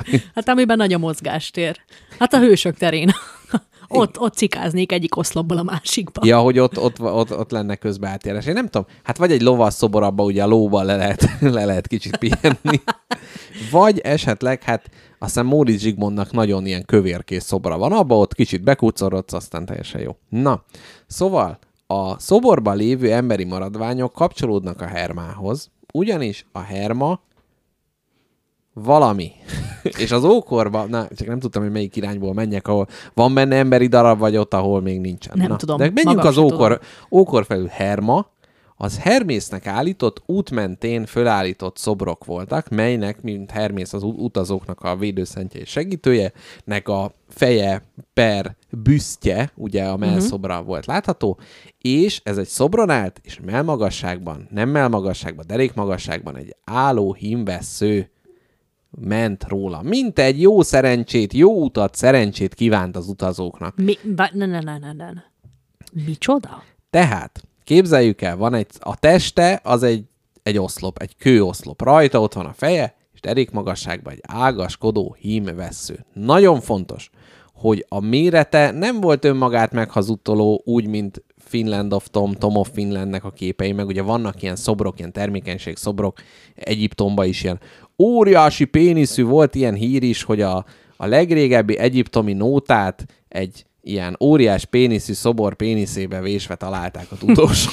ilyen te, teljes ilyen femina.hu ö, színvonalú, vagy Magellán színvonalú dolgokna, de a lényeg az, hogy ezek a szobrok ilyen, hát ilyen segítségnyújtó, megfogtad a fütyjét, és akkor már is jobb volt az utad. És ö, a későbbiek során ezeket a, a lakásokba is bekerültek, olajjal kenegették a micsodáját, és ez egyfajta, hát termékenység per szerencsét hozó ö, dolog volt. Mikor és hol járunk? Időben és térben? Ókor. Jó. Hát Hermész. Hát ez megmagyaráz Hermész. mindent. Igen. És azt mondja, alkalmakkal, virágkoszorúkkal is díszítették. Na, de a későbbiek során, hát most egy kicsit előreugrunk, hogy ugye fölkeltse az érdeklődést, hogy Magyarországon a leghíresebb herma a Szent László hermája. Tehát képzeljük el Szent László fejét. Egy kőoszlopon, egy ágaskodó pénisszel? Na de nem így van, mert a későbbiekben ugyanaz ilyen útmenti segítségnyújtó szerepet megtartotta a középkorban. De a pénisz, hogy úgy mondjam, letörték róla, oh. elkerült, már hogy nem, nem az, hogy eredetileg ott volt Szent Lászlónak a fügyköse, ha- hanem később ilyen egy ilyen kis erekje darabot a ne, bal felső ötös tejfogát belerakták, és akkor az hozta a szerencsét, tehát hogy gyakorlatilag átalakult a, a forma nyelve a Hermának, és a, a nevét megtartották. Egyébként én ezt bárkinek szívesen javaslom, hogyha lát egy ilyen melszobrot egy ilyen oszlopon, akkor képzelje oda, hogy mennyivel érdekesebb lenne egy bronz fügykössel főfelé ágaskodva a dolog. Na, úgyhogy ennyit a hermákról. Ezt gondoltam, hogy elmesélem. Örülsz ennek, hogy elmondtam? Köszönöm, hogy elmondtad. Na, villámkérdés. Ha medúza rád néz, és kővé változol, és fél perced van pózba vágni magadat, milyen pózba vágnád? Tökéletes kérdés. Hmm, az a baj, hogy mondhatnék valami nagyon-nagyon szellemeset, illetve gondolkozhatnék valami sokkal jobban, de ha tényleg csak fél percen van pózba vágni magam, akkor valószínűleg egy olyan szokásos pószt választok, amiben amúgy is szoktam feszengeni. Tehát, hogy így valószínűleg így befeszítem a kezeimet kicsit, vagy így, így fel, mint Mhm, uh-huh, ilyen bodybuilderesen, egyik lábamat felrakom egy kőre, uh-huh. és ilyen nagyon hősies pószt veszek fel. Uh-huh. Még a kezembe És kapok ilyen egy büntető tekintettel pajzsot és egy baltát is. A... Úgyhogy tényleg hősként fogok megszilárdulni. Te magad? Hmm, Nem tudom, én a kerékpárommal szilárdulnék meg valószínűleg, és hogy az a pillanat, amikor a lábamat átlendítem.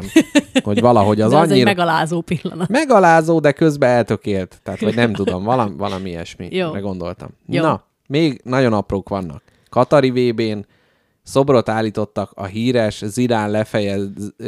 lefejező. Nem lefejező. azért az is van ott ilyen lefejezés is. Na mindegy. Szóval lefejeli Materazzit, talán Igen. úgy hívták, és ennek egy óriási szobrot állítottak. Ó. Hogy mi lenne akkor, hogyha te a nagy sérelmeidnek is állítanál szobrot?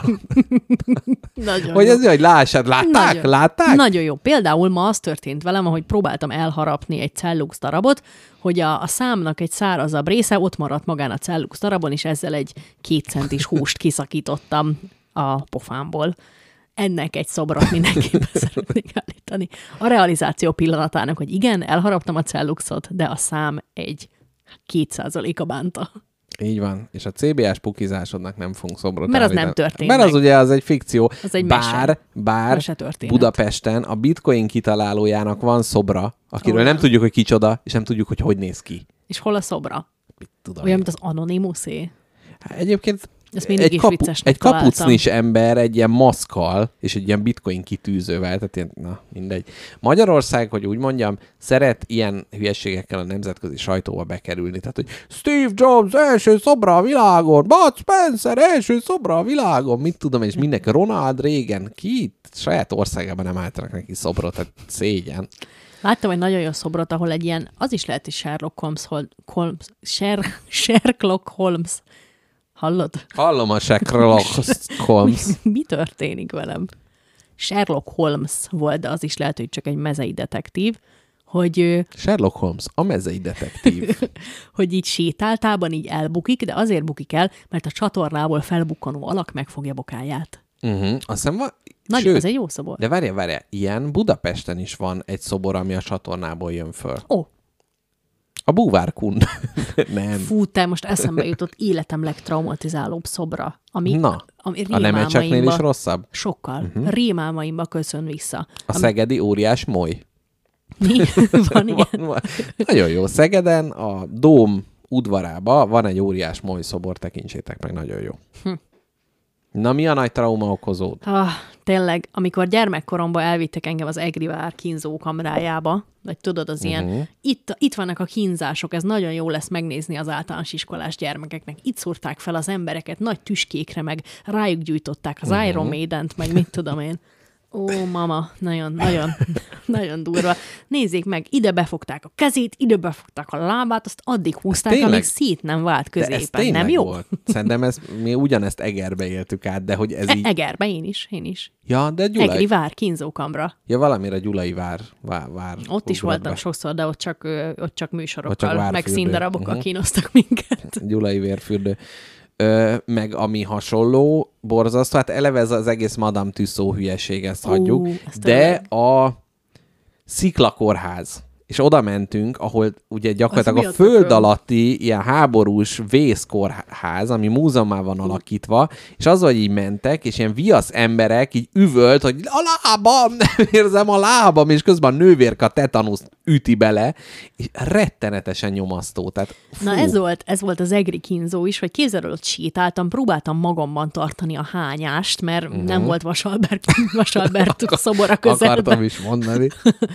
és itt, itt még azzal megbarátkoztam, hogy kit milyen izé, szöges nyújtódeszkával hengereltek végig, de mikor így gyanútlanul léptem egyet, és a, a padló egyenetlenségét lábammal érzékelve lepillantottam, hogy megnézem, hogy mire léptem rá éppen, és egy földbe ásott lyukban ö, egy feléd nyújtózkodó üvöltő viasz figura nézett rád a rács mögül, én azt hittem, hogy elhagyom magam ott, és elkezdek üvöltve bőgni Egerben. Ez és nagyon- az az arc még mai napig megvan, hogy lenézzek a kis általános iskolás fejemmel, és ott van az a lyuk, földbásott lyuk benne az üvöltő viasz figura, aki próbál kinyúlni. A...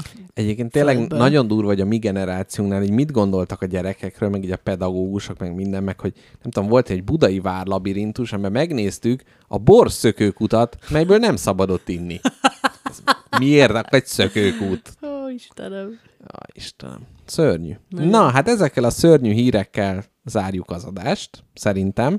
Még azért egy-két szoborfekt marad, de hát nem baj. Szerintem, a, amit emberileg lehetett, azt elmondtunk. Ö, Ez volt a 150. adás. Ugye ezt a bibliai karakternek a 150, a legifjabb gyermeke kapja ezt az adást, még a többiek az előtte lévő 149-et. Kápi, utolsó szó jogán, mi lesz az utolsó zene? Melyik országba látogatunk? Mit lehet róla tudni?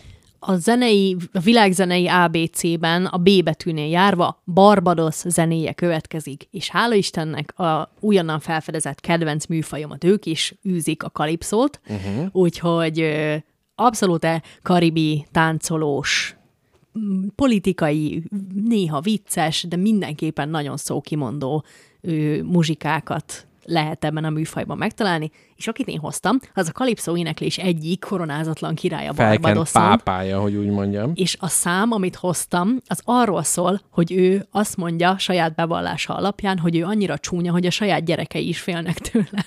Jézusom, és hogy mondta a feleségének, Hogy hagyja már el, de nem hajlandó. hogy mondja már meg a gyerekeknek, hogy ne üvöltsenek minden alkalommal, amikor meglátják, mert nem bír enni. Hát a gyerekek szörnyűködése megzavarja a vacsorázását is. És tudja, hogy csúnya, de hát azért szóljon már a feleség a gyerekekre.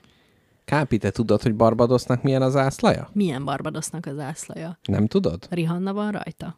Ó, nem, elrontottam. Mert azt hittem, hogy itt lila, mert hogy ugye a pulcsi ö, póló kombómat próbáltuk megfejteni, egyébként szerintem más változatban két lila közt egy sárga, úgyhogy ez Amúgy tényleg Barbadosnak Barbadoszi öltöztem. zászlónak öltöztél ma. Hát így. Na jó van, Na hallgatók. jöjjön a, a, a, csúnya, a csúnya ember vallomása Barbadosról.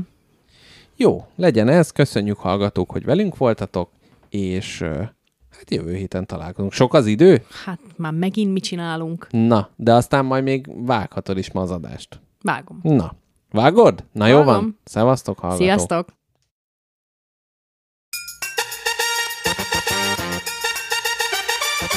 I